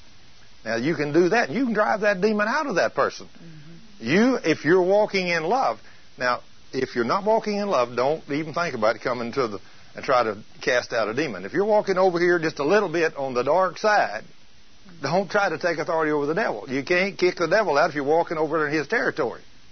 If he's got legal right to you, he's going to laugh at you. But if you're walking in a love relationship toward all people with all your sins confessed, walking in obedience to God's word, then you have great power with God. And so by doing that, He will anoint you with the Holy Spirit and power, and there'll be nothing impossible with you. Okay. Thank you. In Mark 9:23. In fact, you know, it's amazing that people we go through life saying we can't, we can't, we can't, we can't. But if you go to Mark chapter 9 verse 23, you'll have to understand that Jesus clearly said whenever he brought the, the man brought the little boy to him that had the demon, and he said, Lord, if you can do anything, will you please cast out this demon? Because your disciples couldn't cast him out. Although they're anointed, divinely appointed with the Holy Ghost and power to cast out this demon, I brought him to them and they couldn't do it. And whenever the Lord looked at his boys, he wasn't too nice to them. He looked at his boys and he said, I wonder, he'd probably say this to me and you today, Tommy. So I'll use me and you as an example. He says, You wicked and you perverse generation, how long am I going to have to be with you? In other words, why couldn't you cast that demon out? Didn't I anoint you with the Holy Ghost and power and divinely appoint you to do that? Yes, Lord, you did. He said, Then why didn't you do it? Well, Lord, we tried. That's what's wrong. You tried. You didn't do it.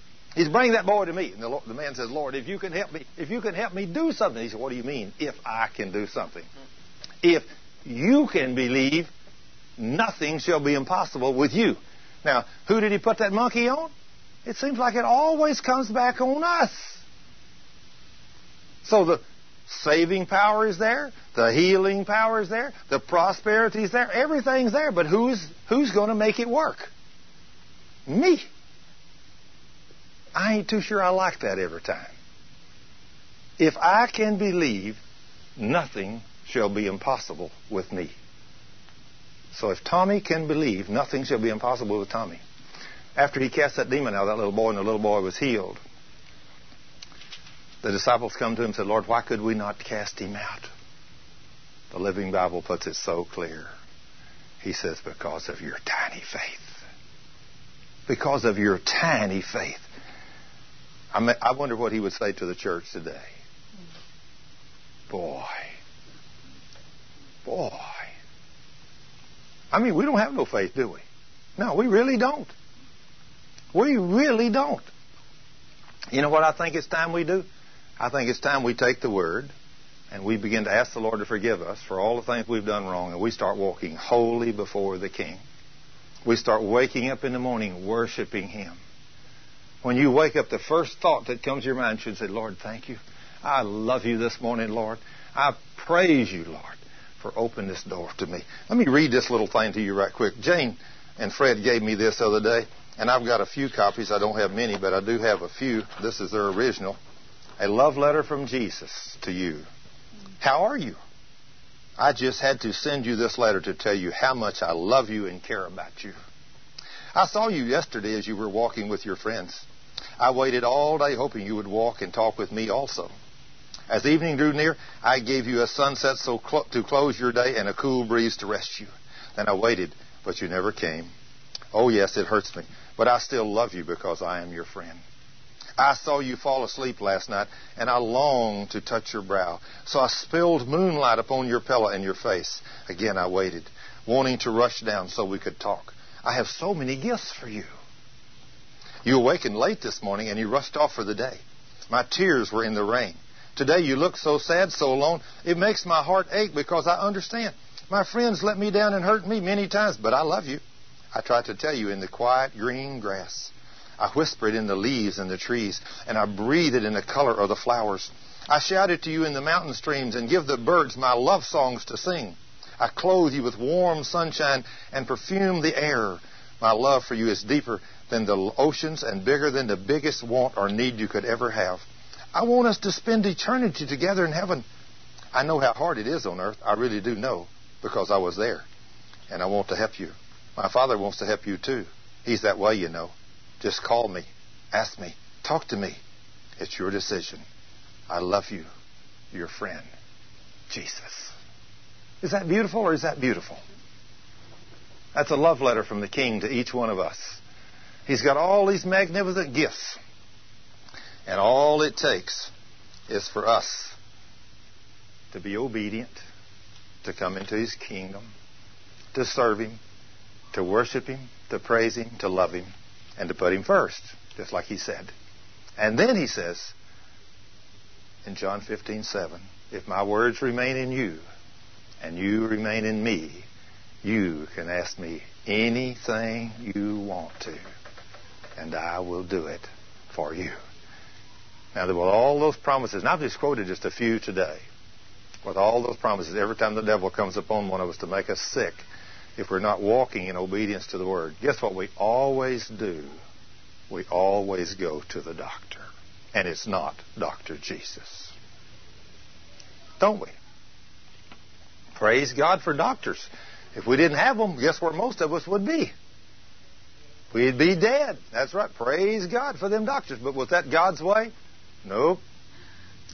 God's way was for us to walk by faith. And faith is believing what the Word says. If Jesus said He forgive you, He healed you, He saved you, all those things. He even, do you know He even give you authority over storms and, and bad weather? Yeah, I know Chuck and Ricky both, since I've taught them these things. In fact, Chuck, Chuck it's been six or seven or eight years ago, the first time that he was at my house, and a tornado was coming to our house, and he run out to install this thing, and he started hollering, Thurman, what are we going to do? I said, we're not going to do nothing. I said, we're going to stand right here. I said, in the name of Jesus, I command that tornado to dissipate right now, Satan. I bind your power. And what happened, Chuck? It just went away. Kind of blew him away. But he saw it. Every I've done that three times in the last eight years, and it blows everybody away that sees it. You know, whenever you when you step out there, like my daughter that night, that didn't come down, and I said, Satan, I bind your power. I command that tornado to dissipate now in the name of Jesus. And it just left. And my daughter said, Daddy, what a coincidence.